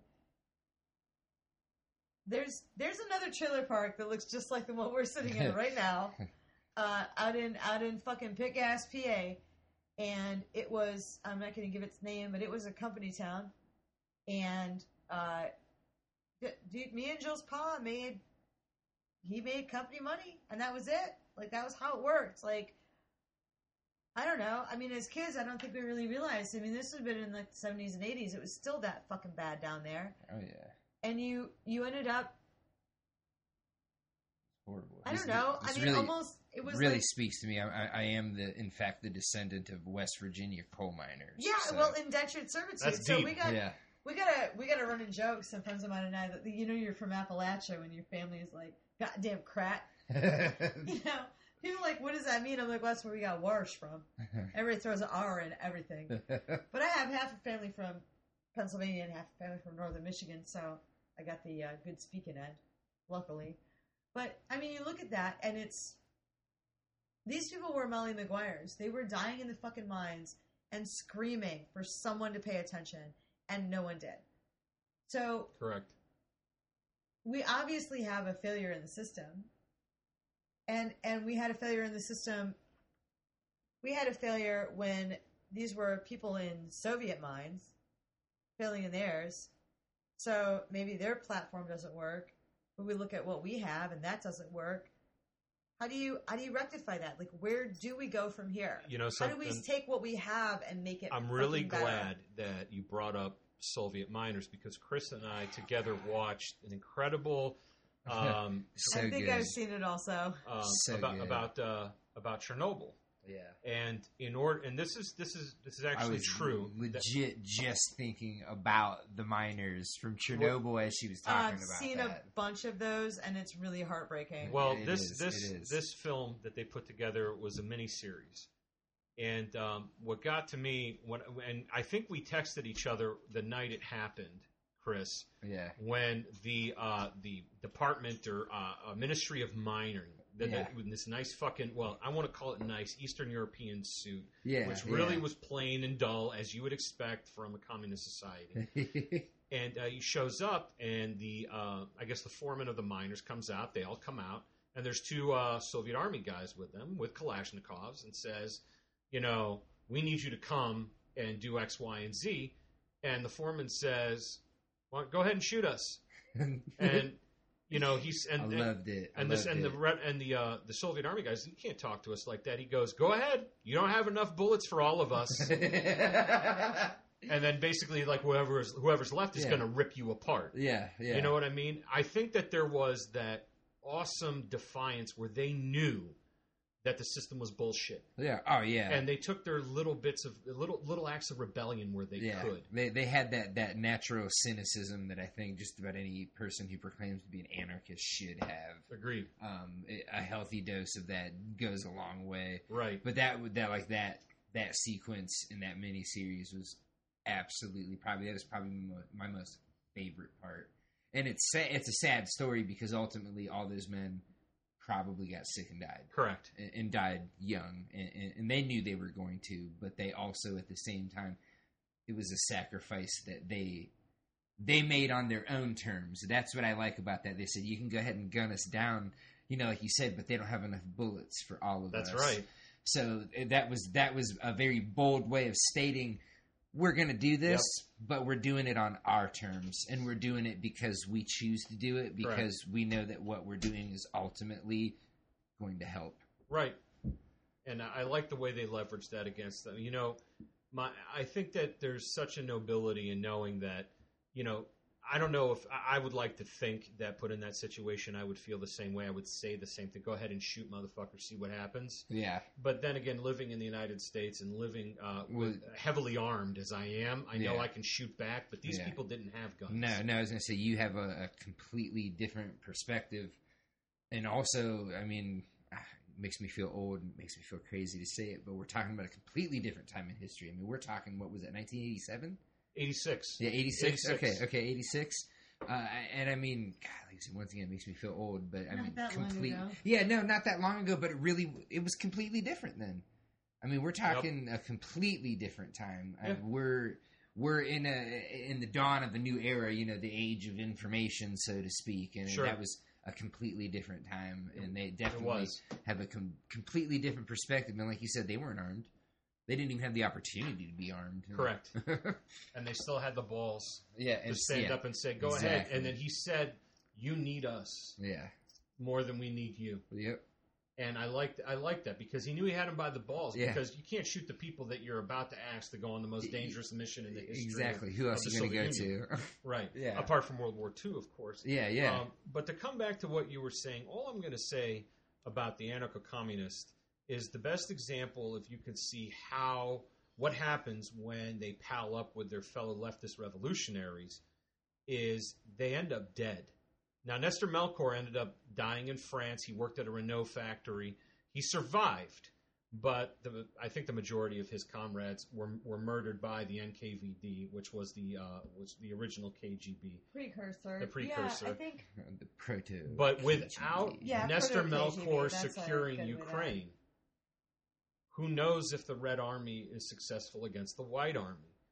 And remember, it's also overlooked that the United States of America, the British Empire, and the Japanese. The Japanese uh, occupied Vladivostok.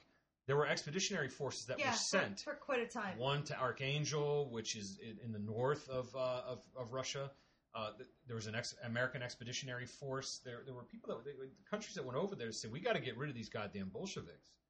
Now, had Nestor Melkor uh, not helped and said, "I know what you fuckers are going to do," Yeah, but you know what? You can't. He, he you can't. hindsight is twenty twenty. Yeah, you Exactly. can't. You can't be can't judged by that. Bid on Yeah. him for that because I mean, there's.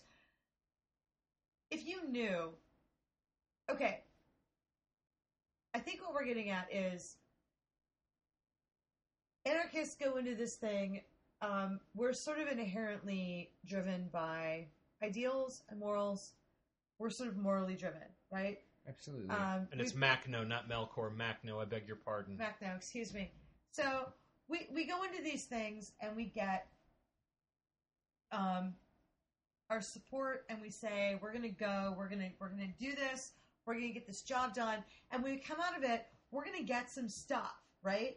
We're gonna influence some things. We're gonna have some concessions. We're gonna, We're have some pull. yeah, We're right. gonna have some pull. Yeah, so like, so we go, we do these things, and then historically, inevitably, the people we work for take us behind the chemical shed and shoot us. Well and done. this is Yeah. fucking crap. Well done. Yeah. So I mean, Of course that's it the, is. that's the fucking moral of this story, and all of the other stories that go along with fucking anarchists when they cooperate with other people. So I get all the time from people like, well, you know, why don't you vote? Why don't you this? Why don't you that? And I'm like, I'm a fucking anarchist. I don't. You know what? I Never say to voting myself- again. I say to myself, and you know what? Nope. You want to come to my fucking house and cause me trouble? We can go. Other than that, I have no problem to you. Move on. Yeah. Move on with your fucking day. And I don't know if that's right. I don't know if like I don't even know if like anarchism is uh, in a situation where it's going to say philosophically I, I, if it can even be collective. Maybe it can be collective in its own fucked up way. Maybe we can say anarchism can be collective and it can go, well, we as a collective of anarchists would like to influence this or would like to do that or we would like to um, I don't even know if I can participate in that in, in that at this point. I think anarchism feels so individual for me that I look at like the chances. God bless those people. I mean, they did their best. They Sure. they tried as hard as they could, right? And they went out and they they they went out and they did shit and they made a difference, and then they got murdered for it. I I'm not down with that. And that's why I give a lot I'm of credit okay to. Emma Goldman and Alexander Berkman, both anarcho-communists, and I'll talk about um, yeah, but Emma Berkman. said They came back and they said, "This this fucking Bolshevik revolution is bad news, Jack." Emma said the, Bad the- that the individual was at the heart of the revolution. Well, it's kind of similar to what She- Ayn Rand said. If you care about mind. minority rights, then you you know something along the lines you must care about the individual because the individual is the smallest minority on earth. And I know there's a lot of people that aren't, that, don't, that that don't like Randians, that don't like uh, Oh Ayn no, Rand. Ayn Rand is great, and She's a that's- minarchist. She's not an anarchist, but I mean that doesn't mean that she wasn't brilliant. And I think that's a brilliant statement. Yeah, absolutely, and, and I mean, like the biggest thing is, I mean, even under the umbrella of anarchy, like diversity of thought is always the best thing. Agreed. Yeah, diversity of thought among above all else, that is a good thing. I mean, It is a if good thing. not everybody. above all else. Well, if everybody exists in an echo chamber and your ideas never get challenged, how do you know if they're good? Mostly like the politics that we see today. Yeah, yeah. yeah. At um, some point, you have to pick what fucking matters, and like Yeah, don't I, think be- so. I don't mean to be like it's not today. I don't think. I mean, I think we'll be. Lo- I think you and I will all be long dead. All of us, Jay and Chris both, will be long dead by the time it comes time to pick. And we will be of dust and whatever Oh, I'm happens fine to with people. But I think Not like we have a fucking choice. you know. Yeah, no, I mean, we don't have a choice. I mean, No. that's an inevitability. Of course but it is. there's eventually someone someone who is leading an anarchist organization or who's uh, leading a union for workers' rights someone is going to have to say what are the fucking rules Do no harm. Next. okay do no harm um, Mind your own fucking business. hey do no harm value the individual yeah. respect each other Yeah. I think like less like rules and just more like key tenants. That's Um, a good way to look at yeah, it. I, I feel like mean, once you you start saying it- rules, sure You're gonna get a bunch of us that are is gonna look at you like, hold on, yeah, yeah, like on a wait a Yeah, second. but you know what? As a as a voluntarist or an anarchist without adjectives, a plain old boring ass anarchist. Black feel like flag only, no red. No red, no yellow, no nothing. Exactly.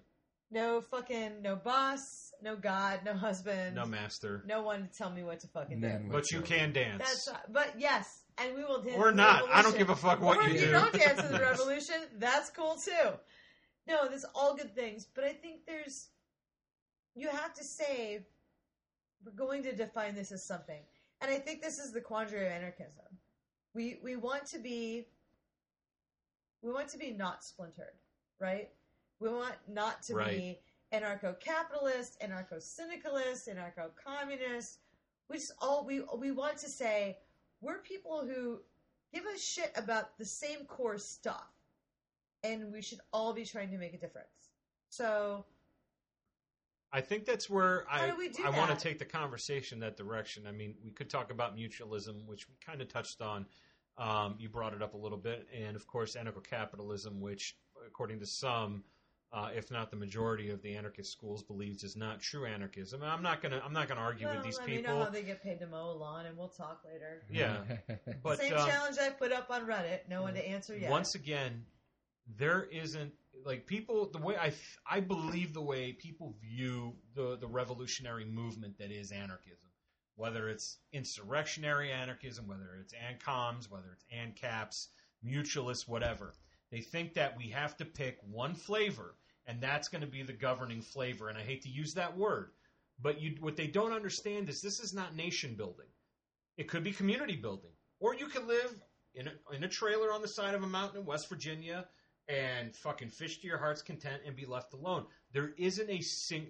If the like, if Ray and I establish our regular old fashioned bland anarchist community, and we go over to the an- Boring. ancoms or the Milk toast syndicalists, anarchism. Correct. Milk toast anarchism. Aw, we eat cheese sandwiches And every if- day. nothing wrong with that. Um, if you go over to the uh, to the anarcho syndicalists and say, "Hey, uh, created X, Would you like to trade? Yo, come hang out. Right. They can say yes or they can say no, right? Yeah. Okay, fine. We'll move on. We know the ANCAPs will be all about it because they want to trade. We know that the mutualists will be all about it. Tarts want cheese sandwiches. Yeah. Yeah. There, there's you said diversity of thought. There's diversity of school and diversity of community. It's not going to be one single thing.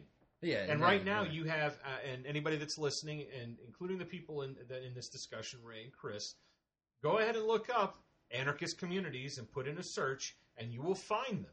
You will find them that already exist autonomously, I've and the reason why the government isn't cracking down on them, especially in Mexico, is because first of all, they're preoccupied with this fake, stupid war on drugs, okay, which has oh, Yeah. empowered cartels. Dude, so Different great. show, So great. waste different of show. money. No, no. Yes. Stay, stay preoccupied. Leave the rest of us alone. Correct. All right, Whatever. they live autonomously. Whatever autonomously, shit you're doing. and and again, the, the more you do that, the less you're worried about what I'm fucking doing over If here, you- and I like that. if you choose to voluntarily be a part of an anarcho-communist community where you share everything in common and there's no private property, they call it personal property, which I don't know how that you know wouldn't eventually get mixed up in a private Yeah, Oh, property. don't, don't it. fucking It's play weird. semantics with No, me. we don't play games here. But I'll tell you what, if you want to live that way, if you want to live in a commune, please go ahead. You only get one shot at this thing. If that will make you happy. Oh, yeah. Also, if you're married or you have a partner and you want to share them too, that's your fucking problem. Oh, yeah. That ain't mine, Jack. Yeah. Okay? yeah. That Yeah. ain't mine. And I don't want to play by those rules. So therefore, you stay the fuck over there, and I'll stay here in the fucking trailer on the side of the mountain. Yeah. I'd be much happier living like that anyway. Yeah. Right, bro. So what I'm getting at, or what you're getting at, I think, is we have a lot of uh, alleged, and I'm doing the air quotes, funny fingers, Yet again. Right, yet again. alleged uh, anarchist communities who are who are almost seeking to establish like what they think is just a better state. Correct. Correct. Yeah. and and and what what you would say as a purist or as an anarchist without adjectives is the best state is a non-state that is comprised of a cooperative of people and smaller groups who are working with each other hmm and kind of every once in a while if they have to dragging out some kind of formal okay well the guys on the other side of the river have 10 groups and they want to trade this. Do our 10 groups over here feel cool with that? Can we have a spontaneous agreement? Mhm. can we we call a council bring your guy we'll send our guy we'll talk to their guy it'll be good. Correct. so I think I think that that's where the breakup happens. When I think you when you get between like like simple anarchism, like we're talking about, and quote, uh, what large scale? you know, group anarchism or communist anarchism, you know, Sure. even like anarcho-capitalism on a big scale, I think can run that way, I where agree it ends you. up hmm uh, a No boss. question. No question. I don't, I'm not big on bosses. Yeah, no, I don't No. think anybody is. Yeah. Now, if I volunteer to work for a boss who wants to pay me a wage that I feel that it's fair, that's that's well, my choice, yeah, and I can but walk you, away. But you walk away Yeah. when you're ready, I can and walk there's away, no. absolutely. Remember, you're not it's beat up all for it. about the voluntary interaction between Yeah. individuals. Yeah, and as long as it's mutual. Exactly. Uh, and here's the thing, too. We talked about this before, and it's been a big conversation starter. Ray and I have used it uh, individually as we've gone out into the world. It's important to remind statists that most of their interactions on a daily basis are already anarchistic. Already. They're already voluntary. So please consider that. Yeah, yeah. When anybody that's listening to this, just remember, Dude, I tell people that all the time. You're, You're- already an anarchist, and you just don't know you just it. don't know it you yet. just don't know yeah, it. Yeah, you just haven't like you don't know the word for it, but what you're doing every day, Right. every day, all all your little, all your little small voluntary interactions, all your like. So it's a great example. Um, I have a neighbor on each side of my house, and we share gas and a lawnmower. And once a week, it's someone's turn to mow the lawns, and once a week, it's someone's turn to buy. It's like the coffee club at work. But Everybody chips in. No one, but no one has to either mow or pay twice in a row. So we work it out between like so. There's there's two and two and okay, two next door, me, two next door, and another one. So there's six of us total, and we work out like everyone mows one week, everyone pays one week, puts gas in the mower, but no one has to do both in a row. So you Okay. never have to like Friday morning or Saturdays or Sundays where you have to fucking mow three or four lawns. Yeah. There's small lawns; it's not a big deal, but it's it saves us all money. We have two lawnmowers and two gas cans, and we just shake it out, Yeah. and When it's it- great. mutually beneficial. Totally mutually beneficial. Mutually and, and- beneficial. And, that's anarchism. Yeah. We've made an agreement. None of us, none of us want our dogs You having to pee in yards that are taller than their You heads. didn't need the government to step in No, and hold I your did hand not need the government and tell to you what me the regulations are. when and- to mow the lawn. yeah, yeah. I know when. If I can't see the dog, it's time to mow the lawn. I'm like, I'm like, yo, guys, am I buying gas this week or mowing? What's who's doing what? And then they're like, oh shit, do we have to mow the lawn? I'm like, yes, because my dog is buried. Sure, sure. So I mean that's, but I'm a- like like you said, Jay. I'm always reminding people you're doing anarchist things all the time. Because 100%. anarchist things are like the normal, natural things to do, Correct. You're just living your life as an individual. right? And you're picking and Can't choosing. go wrong. It's that simple. It you're really picking is. and choosing your voluntary agreements, and you're just kind of like, I'm doing what I do, and you're like, yeah, like what you do, that's anarchism.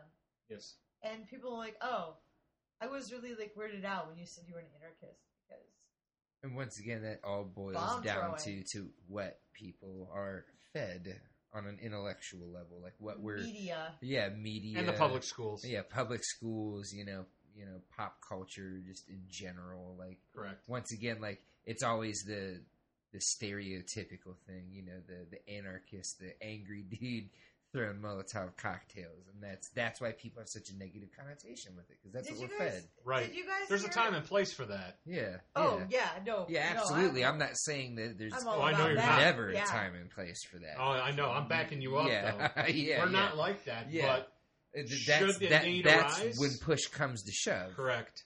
Um, you know, you want to show your force and you want to coerce me. Well, I, I'm going to strike back. Correct. I will I'm So gonna respond def- in kind. I'm going to defend myself. Correct.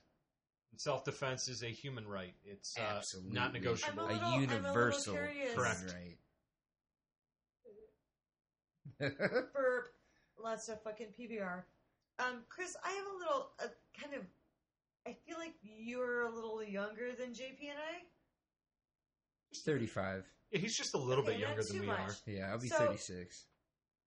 I don't remember ever, ever in high school, or and I, I don't even think in college, having anyone talk about anarchy in a- any kind of like. Oh no no no! Intellectual like level. my entire Like, did you hear journey like no that when you never were? it was never discussed in school it was never it was never part of the curriculum it was never mentioned it was never hinted at alluded to and just like the whole i mean uh, talking about things that aren't taught to us in school which we could go we could have an entire probably do an entire show just on Yeah, that just on I think that's a great Should've idea, fucking actually. Uh, yeah, yeah, we could do an entire show. I think on that's a just great that idea. topic, things that aren't taught to. Correct. But we're Sounds talking great. about once again Stalin and Hitler being all buddy buddy before That's right. before the old switcheroo, before the old flippity flop happened. And- And, it's things like that, like that. That wasn't taught in school. Or how about the Ukrainian Holocaust, where the uh, No. this communists starved seven million You know people what? in one year? My high Yeah, school, my yeah. high One school year. did. Yeah. My high school did cover the We Ukrainian didn't. Holocaust. we didn't. Mine No, did. Not we, one word. We did So- not. We did not. No, my I, I'm not sure why. There's a number of things that my high school covered that Well, were let me expound on what he apparently had off to the say. books for everyone else. What we we did learn two things. Well, the three things. First of all, the government definition of what anarchism is, which it isn't, by the way. I just Exactly. wanted yeah, to yeah, give yeah, you yeah. Like It I, it's a load of I, shit. I would never let a status define what I am. Please, Never. that's that's. I mean, how can anyone define who you complete- are? Who are complete you? bias. You're you're. If you're an anarchist, you're an individual, which is undefinable. I agree. Yeah, right on. I Right on. agree. The other thing that they uh, taught us about was Sacco and Vanzetti. Uh, and the third thing that we learned about were, of course, the uh, Wall Street bombings in the 20s that were propagated by anarchists, and of course, the attack on A. Mitchell Palmer, which began the Palmer raids, We learned about that. Allegedly, yeah, well, of course, I use that word deliberately, allegedly. Yeah, allegedly. whatever. I, I'm not. Whatever. I'm not going to get into Palmer. It might have been the Wobblies. It might. Uh, who knows? And I, quite frankly, I don't care. I wish they got the son of a bitch. I had a graduate, a fellow graduate student of mine. Uh, he got into my shit a little bit, and I've silenced him. Uh, friend of mine, still friend of mine. Uh, he's a libertarian. I've tried. I tried to convert. It didn't work. Uh, he sent me a text message one own. time, and he said, "You know, how many anarchists?" And I'm going to answer the question: How many anarchists uh, have killed heads of state? And my answer to him was, "Not enough. Not enough." Not enough. Okay. A good answer. I, I because yes, there have been anarchists that killed. For example, I think it was the uh, the prime minister of Italy. Uh, there was assassinations of prime ministers or presidents, I believe, in France. Um, Gavrilo Princip gets thrown in, but he was part of the Black Hand, which was a nationalist movement, and you can't be a nationalist and no, an anarchist. no, at the same no, time. absolutely not. That is contradictory. It is Correct. Contradictory. Arbitrary lines drawn on a map. Yeah, We're not yeah. going to play this game Yeah, with you no, fuckers. uh-uh. So we don't we don't we don't throw him in there with us, but some people do. Um, See, I respect your answer, not enough, because I find it funny and cheeky, and I enjoy it. But I'm, I'm being honest. but the real but the but the real answer is why are you equating anarchism with murders of heads of state? You know that anarchists don't care about heads of state. Of course not. So certainly it will be a very small number of anarchists who murder heads of state. Right, and that's some of the schools that we didn't talk fair, about, like the uh, vast insurrectionary of us- anarchism, insurrectionary, insurrectionary anarchism, which is a very, I, I wouldn't call it a small school, but it's the one that you're going to hear about. Yeah. It's the one that makes noise. It's Yeah, the Molotov cocktail Yeah. people. It's the assassinations. Sure, Yeah. and good for them. yeah. Yeah. But the vast majority of people who are anarchists are like Sacco and Vanzetti, and they just want to live their lives. Correct. Oh, absolutely. There's there's a great image if you search it. uh, It's uh, it's a dude that's got a mohawk. He's got a red mohawk, got a leather jacket, and he's got a red and black flag, and he's got his Uh, hey, spikes on. Hey guy, hey And, guy uh, with mohawk and red and black flag. I'm looking for a and date. he's and he's yelling at a guy who's standing there. He's a little bit bald. He's got his shirt tucked in. He's holding a beer. He's got glasses on, and uh, he's yelling at him. And he goes, "You're not a real anarchist." And the dude, the regular guy, goes, "If you say so," because that's yet again a stereotypical. That's the image that they want to generate. Maybe the Antifa image. yeah. yeah, no, I love, I love the, I love the idea, and I should do it a cartoon one of these times. Um, you know, anarchist fucking looking at someone else who's like a shirt tucker. You know, We come in all no, shapes no and big sizes. fan, no whatever. We and are, the an- with you all know, different the- walks The of big life. like big like mohawk anarchist with the fucking leather jacket turns on the Right. shirt tucker and is like, we could do it. We "Hey, could do a bro." fucking cartoon series on that. and the shit. shirt tucker turns and says, Frank, the regular anarchist. "All government is oppression," Yeah. and they just fucking fist bump. They And fist that's- bump that's and then they great. move on. and it's like boom, good. Because that's how I feel. with Most people, like most people, look at me and they're like, "Oh my god, Yeah. fucking weird, like person I don't want to talk to," and then I'm like, anarchism, and they're like, "Oh," and I'm They're like, like- "No, it's great." Frank, they go, regular "Really?" anarchist. Yeah, That I'm like, too funny, Yeah, man. like You heard it here Frank first. You heard it here first. Regular anarchist. I think You it's a great idea. Um, what about Jane, the regular anarchist? Well, that's fine. It could mean, be could it it be could be Juanita. I don't give a fuck what name or what gender. okay, how about Regular Emma? people. We already Emma. have an Emma. She's about- already taken. How about Emma, the regular anarchist? but we already have Emma And, like- Goldman, the extraordinary No, it would anarchist. be- it would be it's hard to live up to fantastic. that name, dude. No, no, it would be fantastic because she won't. She'll have encounters just like just like Frank, the regular anarchist, and we can say, "Oh, that'd be great. You can do that too." But let's all remember to dance in the streets, and that will be our our, our end panel for all of our. We can find a way to make it Emma relevant. I think it's also T-shirt worthy. it could be. I mean, we have some good ideas. I think we need to put together. We actually have to have a sit down and draft some of this shit because. Do Uh, some, do some and by the ideas. way, if anybody wants to support us, we don't have any fucking links. You just go ahead and look No, us no, up no, at just Jay and us- Ray Talk. If you want to throw some support, send us an email, tweet us, no, Instagram no, for us. sure. Just hand us, just hand us cash when you see us out. Yeah, or like Ray said, come on to the show. Let's have a discussion. Uh, they're not. It's not always going to be anarchist related, but it's kind of hard because it's really a part of our daily lives. This isn't just Well, something that we think is cool because it's revolutionary. It's something that we. It's not religion. It's some. It's a way of life. It's no, a way it's of a life. simple. It's a simple way of doing things. It really is, and Yep. it's and and I've got those of you who are anarchists who want to come out here and visit me at the trailer park. I can tell you, I've got all my neighbors convinced this is the right way to do things. That's a start. loving it. We're planting hostas in the potholes in our yards or in our in our road. Would you like to tell everybody how We're the having a good idea of penises was shot down, like they were doing in Manchester and England, painting Hey, penises no, on the no, road? No, no, no, I did not. No one shot down the penises. No one shot down the penises. There was no. In fact, everyone laughed at penises. Everyone thought painting penises around the potholes was a hilarious idea. I think it's the best idea still. Still the best you know, idea. you could say it's the best idea, but to me, the best idea is one that's like, uh, Wait. it's throwaway. Did you see the one where they I'm were putting potting soil? Yes. Yeah, yeah. So I'm gonna grab some flowers out of the woods, drag them in, plant them, and I can do that in two or three holes without doing any damage to anyone, without causing any Right. offense to anyone. right. If someone runs it over, who cares? It's wildflowers from the fucking woods around the corner. It's not a big deal. I'm just trying to make it like fun pretty and stupid and pretty. and pretty.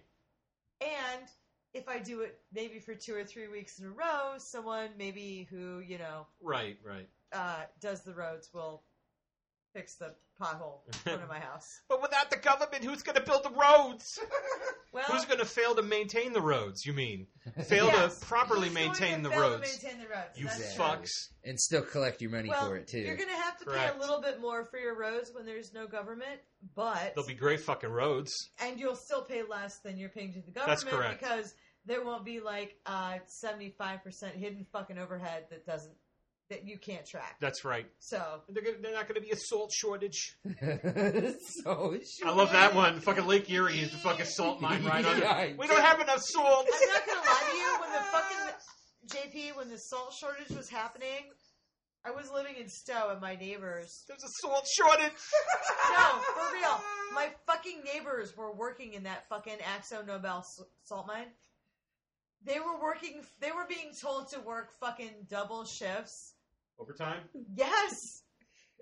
During the You have my attention. during the salt shortage. I'm just saying. I mean, like it was, and it was like I was like I heard there was a. favorite I thing. said I heard there's a It's like a salt water. shortage. They're Like, like we have like, a no, water no, shortage. they can't. It's They the can't fucking drag Great Lake right there. We have a water shortage. My neighbor says to me, "Oh, "We can't drag the fucking salt out fast enough. We can't." Who We're manages that? We're Who- at Akzo Nobel. Okay, and they She work goes, with the state. They're dragging. Yeah. She goes, they're oh, dragging. Oh, They're dragging. that they're dragging explains fucking it. salt out from under fucking Lake Erie. Like you cannot believe. We cannot get enough people. Do you want to come and fucking drag salt out of the fucking salt? I was like, fuck no. No, I want you to get paid thirty-five dollars an I hour sure to do don't. it, and then get double I time. sure don't. Yeah. I'm not even fucking but there's interested. a salt It's a shortage. So during That's the, t-shirt during worthy, by the way. Salt shortage. That's T-shirt worthy, by the way. My neighbor. A lot of great fucking ideas on this show, guy. alleges Copywritten. There are hundreds of people being hired extra to work for Akzo Nobel to go under fucking Lake Erie and drag the motherfucking shit right out from the lake. So there will be no salt shortage. But I'm like, you've been paying people for like three months yeah. and they're not bringing out any extra salt. Well, How's that working? you know what? We should not have a shortage anymore. We already know the answer to the it question. is. It should be what it is. I know, but It's easy. Um, You should have solved it already. this is officially the longest uh, podcast we've This ever is done. So the longest and podcast. I've had a tremendous time. However, Oh. I think we have to uh, wrap it up. Uh, Chris, uh, do you have any notes you want to share with us? Anything at all? Do you got anything? Um, actually, I did. I had a quote, and it was from our, one of our opening subjects. Do I it. Do it now. You have the floor. Um, and I felt like it was quite possibly, especially, uh, you know, eh, according to our modern world, it was just it was just so spot on. But it was, and forgive me if I'm mispronouncing this prudhon Proudhon. Proudhon. That's okay, fine. H is silent. Okay. Oh, But anyways, it was it's it's the it's the uh, an excerpt from uh, the General Idea of Revolution from 1851, and I think it's amazing because it's from 1851 and it, So valid. it is Relevant. even more relevant now more than ever, um, especially with the uh, inception of the Big Brother state. Absolutely. So, uh, and like I said, I just think it's a great quote, completely off topic at this point in time now. But uh, uh, to be governed is to be watched, inspected, spied upon, directed, law driven, numbered, regulated, enrolled, indoctrinated, preached at, controlled, checked, estimated, valued, censured, commanded by creatures who have neither the right nor the wisdom nor the virtue to do so. That is just like I, I got goosebumps just reading my that. nipples are hard I again. got I've goosebumps. had three separate nipple hardening Yeah. incidents. I- I got- And it ain't the fucking air yeah, conditioning. and and I find it it's amazing that something that somebody wrote in It's beautiful. It's 1851 powerful.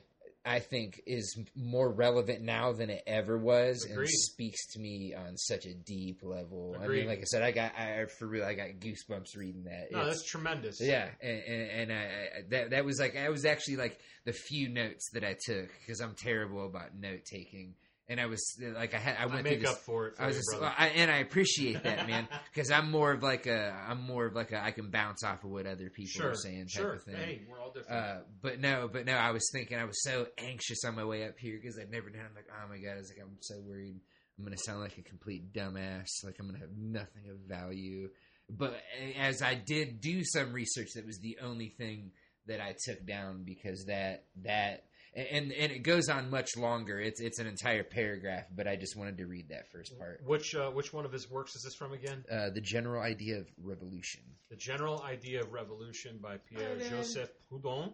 Uh, we can add it to uh, Ray. I don't know. Can we add some of these to the uh, list? Yeah, I've Um, been taking notes. Okay, excellent. Uh, I have a few uh, works that Really, I've you also. think I'm not taking notes while you guys are spouting off and quoting stuff? I'm like, I'm I citating. got a, I got a quote I here got too. your citations, motherfucker. Uh, some of the books that I'd like to recommend. One of them. This is the quote that uh, a quote from the book that I'm about to recommend, and it is quote. Each and every person who advocates government in any form, whether liberal, conservative, moderate, independent, communist, fascist, constitutionalist, or any other flavor, believes that representatives of authority should, on a large scale, commit acts which, if done by anyone else, would be widely recognized as unjust and immoral. All statists believe that the people who make up government have an exemption from basic human morality and not only may do things which others have no right to do, but should and must do such things for the supposed good of society. The type and degree of aggression varies, but all statists advocate aggression. That is from The Most Dangerous Superstition by Larken Rose. Um, a couple of other that I have, and I'll turn my notes over to you, Ray, so you can have, uh, so you don't have to write everything down. Uh, Prison Memoirs of an Anarchist by Alexander Berkman. Uh, the book is excellent. It's very heavy on the Marxist rhetoric as far as hearing words like proletarian, um, class, Heavy. but nonetheless, it's I think it's worthy of a read. He's he he sh- Well, he tried to shoot um, the head of the uh, of the steel factory that where the Homestead strike was happening. He shot but didn't kill him, and he was thrown in prison as a result of attempted murder. Um, another one I'd like to recommend. It's a very short read. It costs you less than ten dollars. Um, it's oh about 52, 53 pages. It's called Anatomy of the State, and it's by Murray Rothbard Oh yeah, that's one a of the most influential uh, men book. in my development of, of my anarchist ideas. And the other one, of course, is by Noam Chomsky, and it's called Chomsky on Anarchism. Of course, our anarcho self-identified anarcho-syndicalist. Yeah, and I have Um, uh, some issues with Chomsky, but I think that I think we all do. as a as a linguist, he has an, Oh. an incredible command on incre- how we incredible converse. Incredible command. And even if you don't agree with what he has to say, you can learn a lot from how he says it and from his arguments and how he advises uh, uh, people to talk about politics. Okay, So- and the last one, of course, I already mentioned is the New Libertarian Manifesto by Samuel Edward Konkin III, part of the movement of the libertarian left. This is a free PDF download. Uh, it's available to everybody if you're really interested in any uh, uh, any anything regarding agorism or agorism. Uh, yeah, I would we're highly still not sure how to recommend say it. that. Um, as far as uh, films that you can watch for free, the two my two favorite, and I'm not kidding you when I tell you guys, these are awesome and powerful. Um, the first one is called No Gods, No Masters. It's a French three part documentary, which Love of course it. is uh, it was translated into English, but you have so many different uh, historians, PhD level people talking about the anarchist movement from its inception after the Industrial Revolution to the modern day. Uh, the rise and fall. There's a big, huge section on Catalonia um, and how the communists and the fascists worked together to kill anarcho syndicalists in the movement that was successful in sprouting. I highly recommend also. This one is an excellent one. It's from 1983. It's called Anarchism in America. You'll run into a guy named Murray uh, Bookchin, uh, who was an anarcho communist. He used to be a Marxist, but then he became a, a, a very critical of Marxist ideas. And I can appreciate that. That is some self examination. It's hard to break that program. It, It was is. hard for It me is. as a as a recovering Marxist. creates a lot Um, of cognitive creates Yeah. a lot of cognitive dissonance for a lot of people. Absolutely. Ah, and these it. are both on YouTube. Uh, they're and it's called Anarchism in America. And you get not only him, but truck drivers, regular people talking about how they feel about the government and how there's always been an extremely strong streak of individualism and anarchism in individual Americans. Uh, did- going back to I Benjamin Tucker, okay, the Yes. individualists, okay, Lysander Spooner. I think he started the, the, the first company that tried to rival the post office and the government shut him down because he was competing with the post office and the state said, fuck that shit. There's only one way to send mail in this country, motherfucker. Yeah, Go yeah. sit down. That's our way. No, I think Anarchism in America, I did take a look at that and I really enjoyed it. So, also, I think a great resource, especially if you're just, it's something you're just kind of like tipping your toe in or nervous about. I always tell people anarchism isn't scary. There's no reason to be afraid. We're not, we're not scary people and, um, there's a ton of cool stuff available. I agree. Um, time for some plugs here. Uh, oh, plugs. I hope that uh, the audio this time was much better. We got our shit together. I've dumped like over a hundred dollars into microphones and converters and fucking shit like that Yeah. um, because it's important. I don't give a fuck if if two, three, or four people listen to this. We I, it was an idea that we wanted to do long ago, and uh, uh, we're just putting it together. We're not doing this for money. We're doing this for fun, and maybe somebody gets something out of it. Um, I can't thank enough uh, our guests that came here. Uh, Chris has always been a great friend of mine. Great minds think alike; they stick together. Um, Absolutely, absolutely. uh, Chris is a musician, and at this time, Chris, if you would please like to plug your band, any of the work you got going on, where we can listen to your music, any shows, please tell us. A- Fire absolutely, absolutely. So, uh, so once again, my name is Chris Gooding. Uh, I'm a, a bass player and one of the vocalists uh, for my band, uh, The Negative One. Um, you can look us up on Facebook. We do have a Facebook page. Uh, we're very active with that. So if anybody messages us or you know whatnot, uh, we're pretty active with with communicating with people. Um, we also have a, a seven song EP out uh, that we put out on Bandcamp, so you can actually find that. Uh, you can actually listen to it. I actually just upped it, uh, but you can listen to it like five times for free before it it expects you to pay for it. Uh, but it's the negative one bandcamp.com. Uh, so you can go there and you can listen to you know all seven of our tunes five times a piece. Um, we do have a show coming up uh, July 13th at uh, McAlpine Meadery down in Beach City. Uh, we're going to be playing with a couple other cool bands. Uh, uh, oh, Beach City, I love it there. Yeah, yeah, it's it's it's nice because it's kind of in the middle of nowhere, so we can make no, all, we, we can, my can make all the ruckus we want to. Yeah, we can, yeah, we can make all the ruckus we want spot. to. So yeah, so we're gonna be playing out there in Beach City on uh, Saturday, I believe, Saturday, July thirteenth. Uh, we're gonna be playing with another band uh, that actually just put out uh, uh, an EP, uh, the Ready Fuels, uh, with my buddy David Baker. Um, so we're gonna be playing with them and a couple other really cool bands. Um, but yeah, that, that's it. So Outstanding. I hope someday that there's some collaboration between the Negative Oh, One and the International Yeah, Bittering we're gonna Unit. we're gonna we're the gonna best, gar- that out. best uh, grunge garage band Uh, in yeah, we Portage are County. we are the right best. We are the best fucking grunge band you have not heard of. But we will go ahead and get you a CD. Um, we're gonna, yeah, IBU is still playing at Crafty Mart, uh, coming up here in August in Alliance at Jupiter Studios. Same shit, different day. I love Um, Jupiter Studios. we're not, we're not really doing um, an enormous amount of stuff. I'm giving the finger to Chris because it's funny. Uh, doing, yeah, me and Jupiter Studios, yeah. I, I so just love the we're not venue. doing a ton of stuff, enough. but we're we're doing some things, and uh, maybe we're going to be making showing at Annabelle's again because we keep getting asked to come back. So we'll try that. But you know, honestly, like we're a garage band, so fuck it. Um, more importantly, Fuck it. fuck it, right? Fuck International Bittering Unit. Listen to us or don't. We really don't care.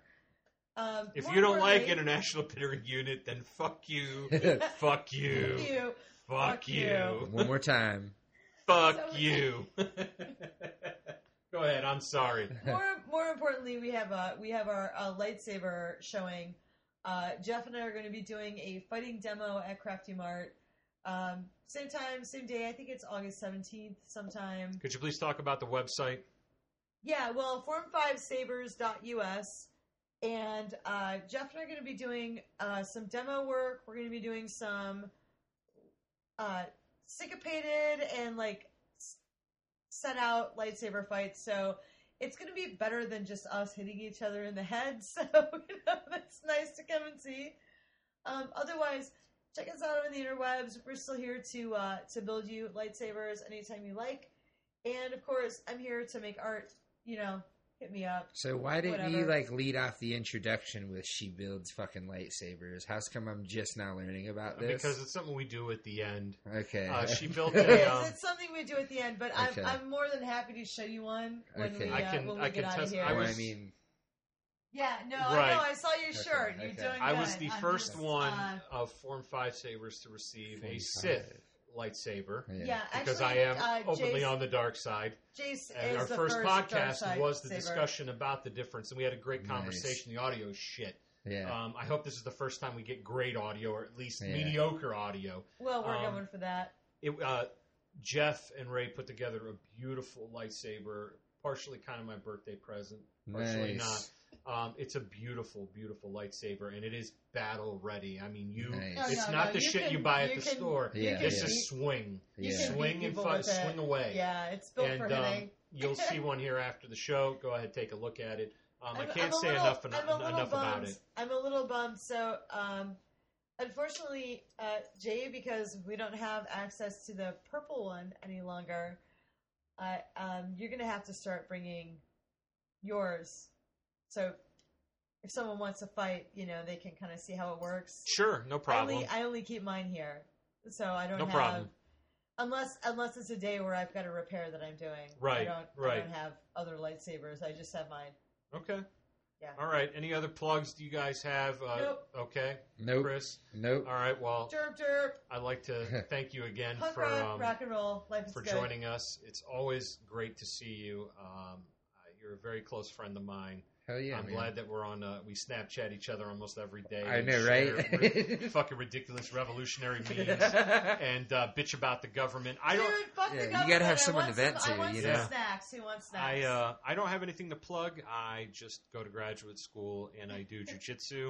Uh, I'd like to thank my professor. Uh, I, he's a tremendous uh, professor. We've been doing a lot of work this week with scissor sweeps, um, uh, clearing uh, clearing mounts, um, uh, collar grabs, all sorts of fun stuff. I've We're been gonna have an incredibly awesome sore. jujitsu uh, podcast soon. Yeah, I'm looking forward to having uh, uh, Ray's local professor come on and talk to us about it. I got a lot to talk about, Yeah, a lot to ask, and uh, it's going to be tremendous. Um, I don't have anything going on. Um, hopefully, Ray and I could sit down sometime here in the future. This is the first time we uh, strung two shows together a week apart because a lot have been going on. Hopefully, we can string something together here very shortly. Uh, if anybody wants to uh, contact us, we are uh, Jay and Ray Talk at gmail.com, at Jay and Ray Talk across all platforms, Dope Talks with Jay and Ray on Facebook. Um, I don't have anything else. Again, if uh, I think hopefully Ray will add some of these books and films to our show notes if you're curious. I curious. promise I will add all of the notes when I upload the podcast. Thank you. But we haven't picked a song.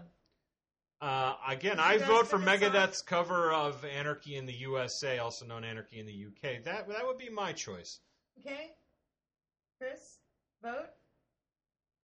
I don't really have any like suggestions off the top of my head, so I'm just gonna go with JP. Oh, you're your just gonna, idea's you guys fine. are just gonna gang up on me. All right. Well, I mean, All what's right, your so- idea? No, I don't have no idea. Oh, okay. I just thought. So then Well- nobody's ganging up no, on anybody. We're ganging actually up ganging up on JP because neither of us have The reason why the reason the reason why I'm saying that is because right now, I mean, I'm I am a punk rocker, but I'm also a metalhead, and I don't give a fuck if people tell me I have to be one or the other. I do No, both. they co- they come from the same place. correct. man. It's, You know, it's the sound of my- rebellion. They come from the same scene. I given agree. My, given my choice, I'd pick something from my own band, but we don't have an anarchy song, so well, we're not stuck. yet, not So yet. Not, not yet. Right. There's Um, always hope. The reason why I, I so suggested maybe we'll Megadeth, lead, and we lead out with Megadeth, the reason Anarchy why in the USA. um, Dave Mustaine was diagnosed with throat cancer, and um, hopefully he pulls through. Uh, Dave, uh, when it comes to guitar playing and metal, uh, I mean, it's hard to find somebody better, Tremendous and- and- contribution. Tremendous. especially when we're talking about thrash metal. So yeah, um, I wish Dave all the best. Uh, I, I talking about a dude that was too wild for Metallica. And Yeah, then no, that's fucking saying "Fuck," something. And then he said, "Fuck you guys, I'm doing my own That's thing." That's right. That's right. And his version Anarchy. of uh, the, the Mechanix is uh, a lot faster than the Four Horsemen. Even though I do like both of them, I'm not going to pick a favorite. Um, yeah, I, I figured that would be the best, uh, the best guy to cover, or at least to uh, do our do our song. So again, uh, thanks to Chris. Appreciate you. Thanks for having me on. I hope you can come back when we do our current event show. That's going to be a real Anytime. fucking shit show. I hope to. I hope that you come on as a regular as a regular addition to the gang. I think that uh, we could generate really good conversation. Absolutely. that was Um, like that was that was great conversation. Oh, Uh, I think yeah. so. I mean, we could, like I said, we could do like four, th- uh, three-hour shows. We're already Uh, pushing two hours and thirty some minutes, Yeah. which normally we get to an hour and one, and my my ass is usually numb. so I'm like, oh my god, but I'm not even paying attention to that right now because yeah, it's, I it's can something. get It's you, been- JP. it's I been- felt like that was a long time for It's you. been It was. extremely engaging. and we're glad that we, we're glad to have you. So to every whoever listens, please download, spread the word, subscribe. If you use Podcast Republic, we're on there. Give us a review. Uh, we'd love to hear from you again. Uh, jnraytalk at gmail.com. Uh, jnraytalk across all platforms. You can find us on Instagram. Uh, you can find us on Facebook, and we're on the Twitter machine. So uh, this is us signing off. Yeah, we're easy to find. Yeah, Go be an anarchist. yeah. Please, Really, or just leave be people an alone for fuck's sake. Live and let Right, live. same Right. thing. Be kind, God damn it. All right. Thank you very much. Fuck it, bros. Bye. Bye.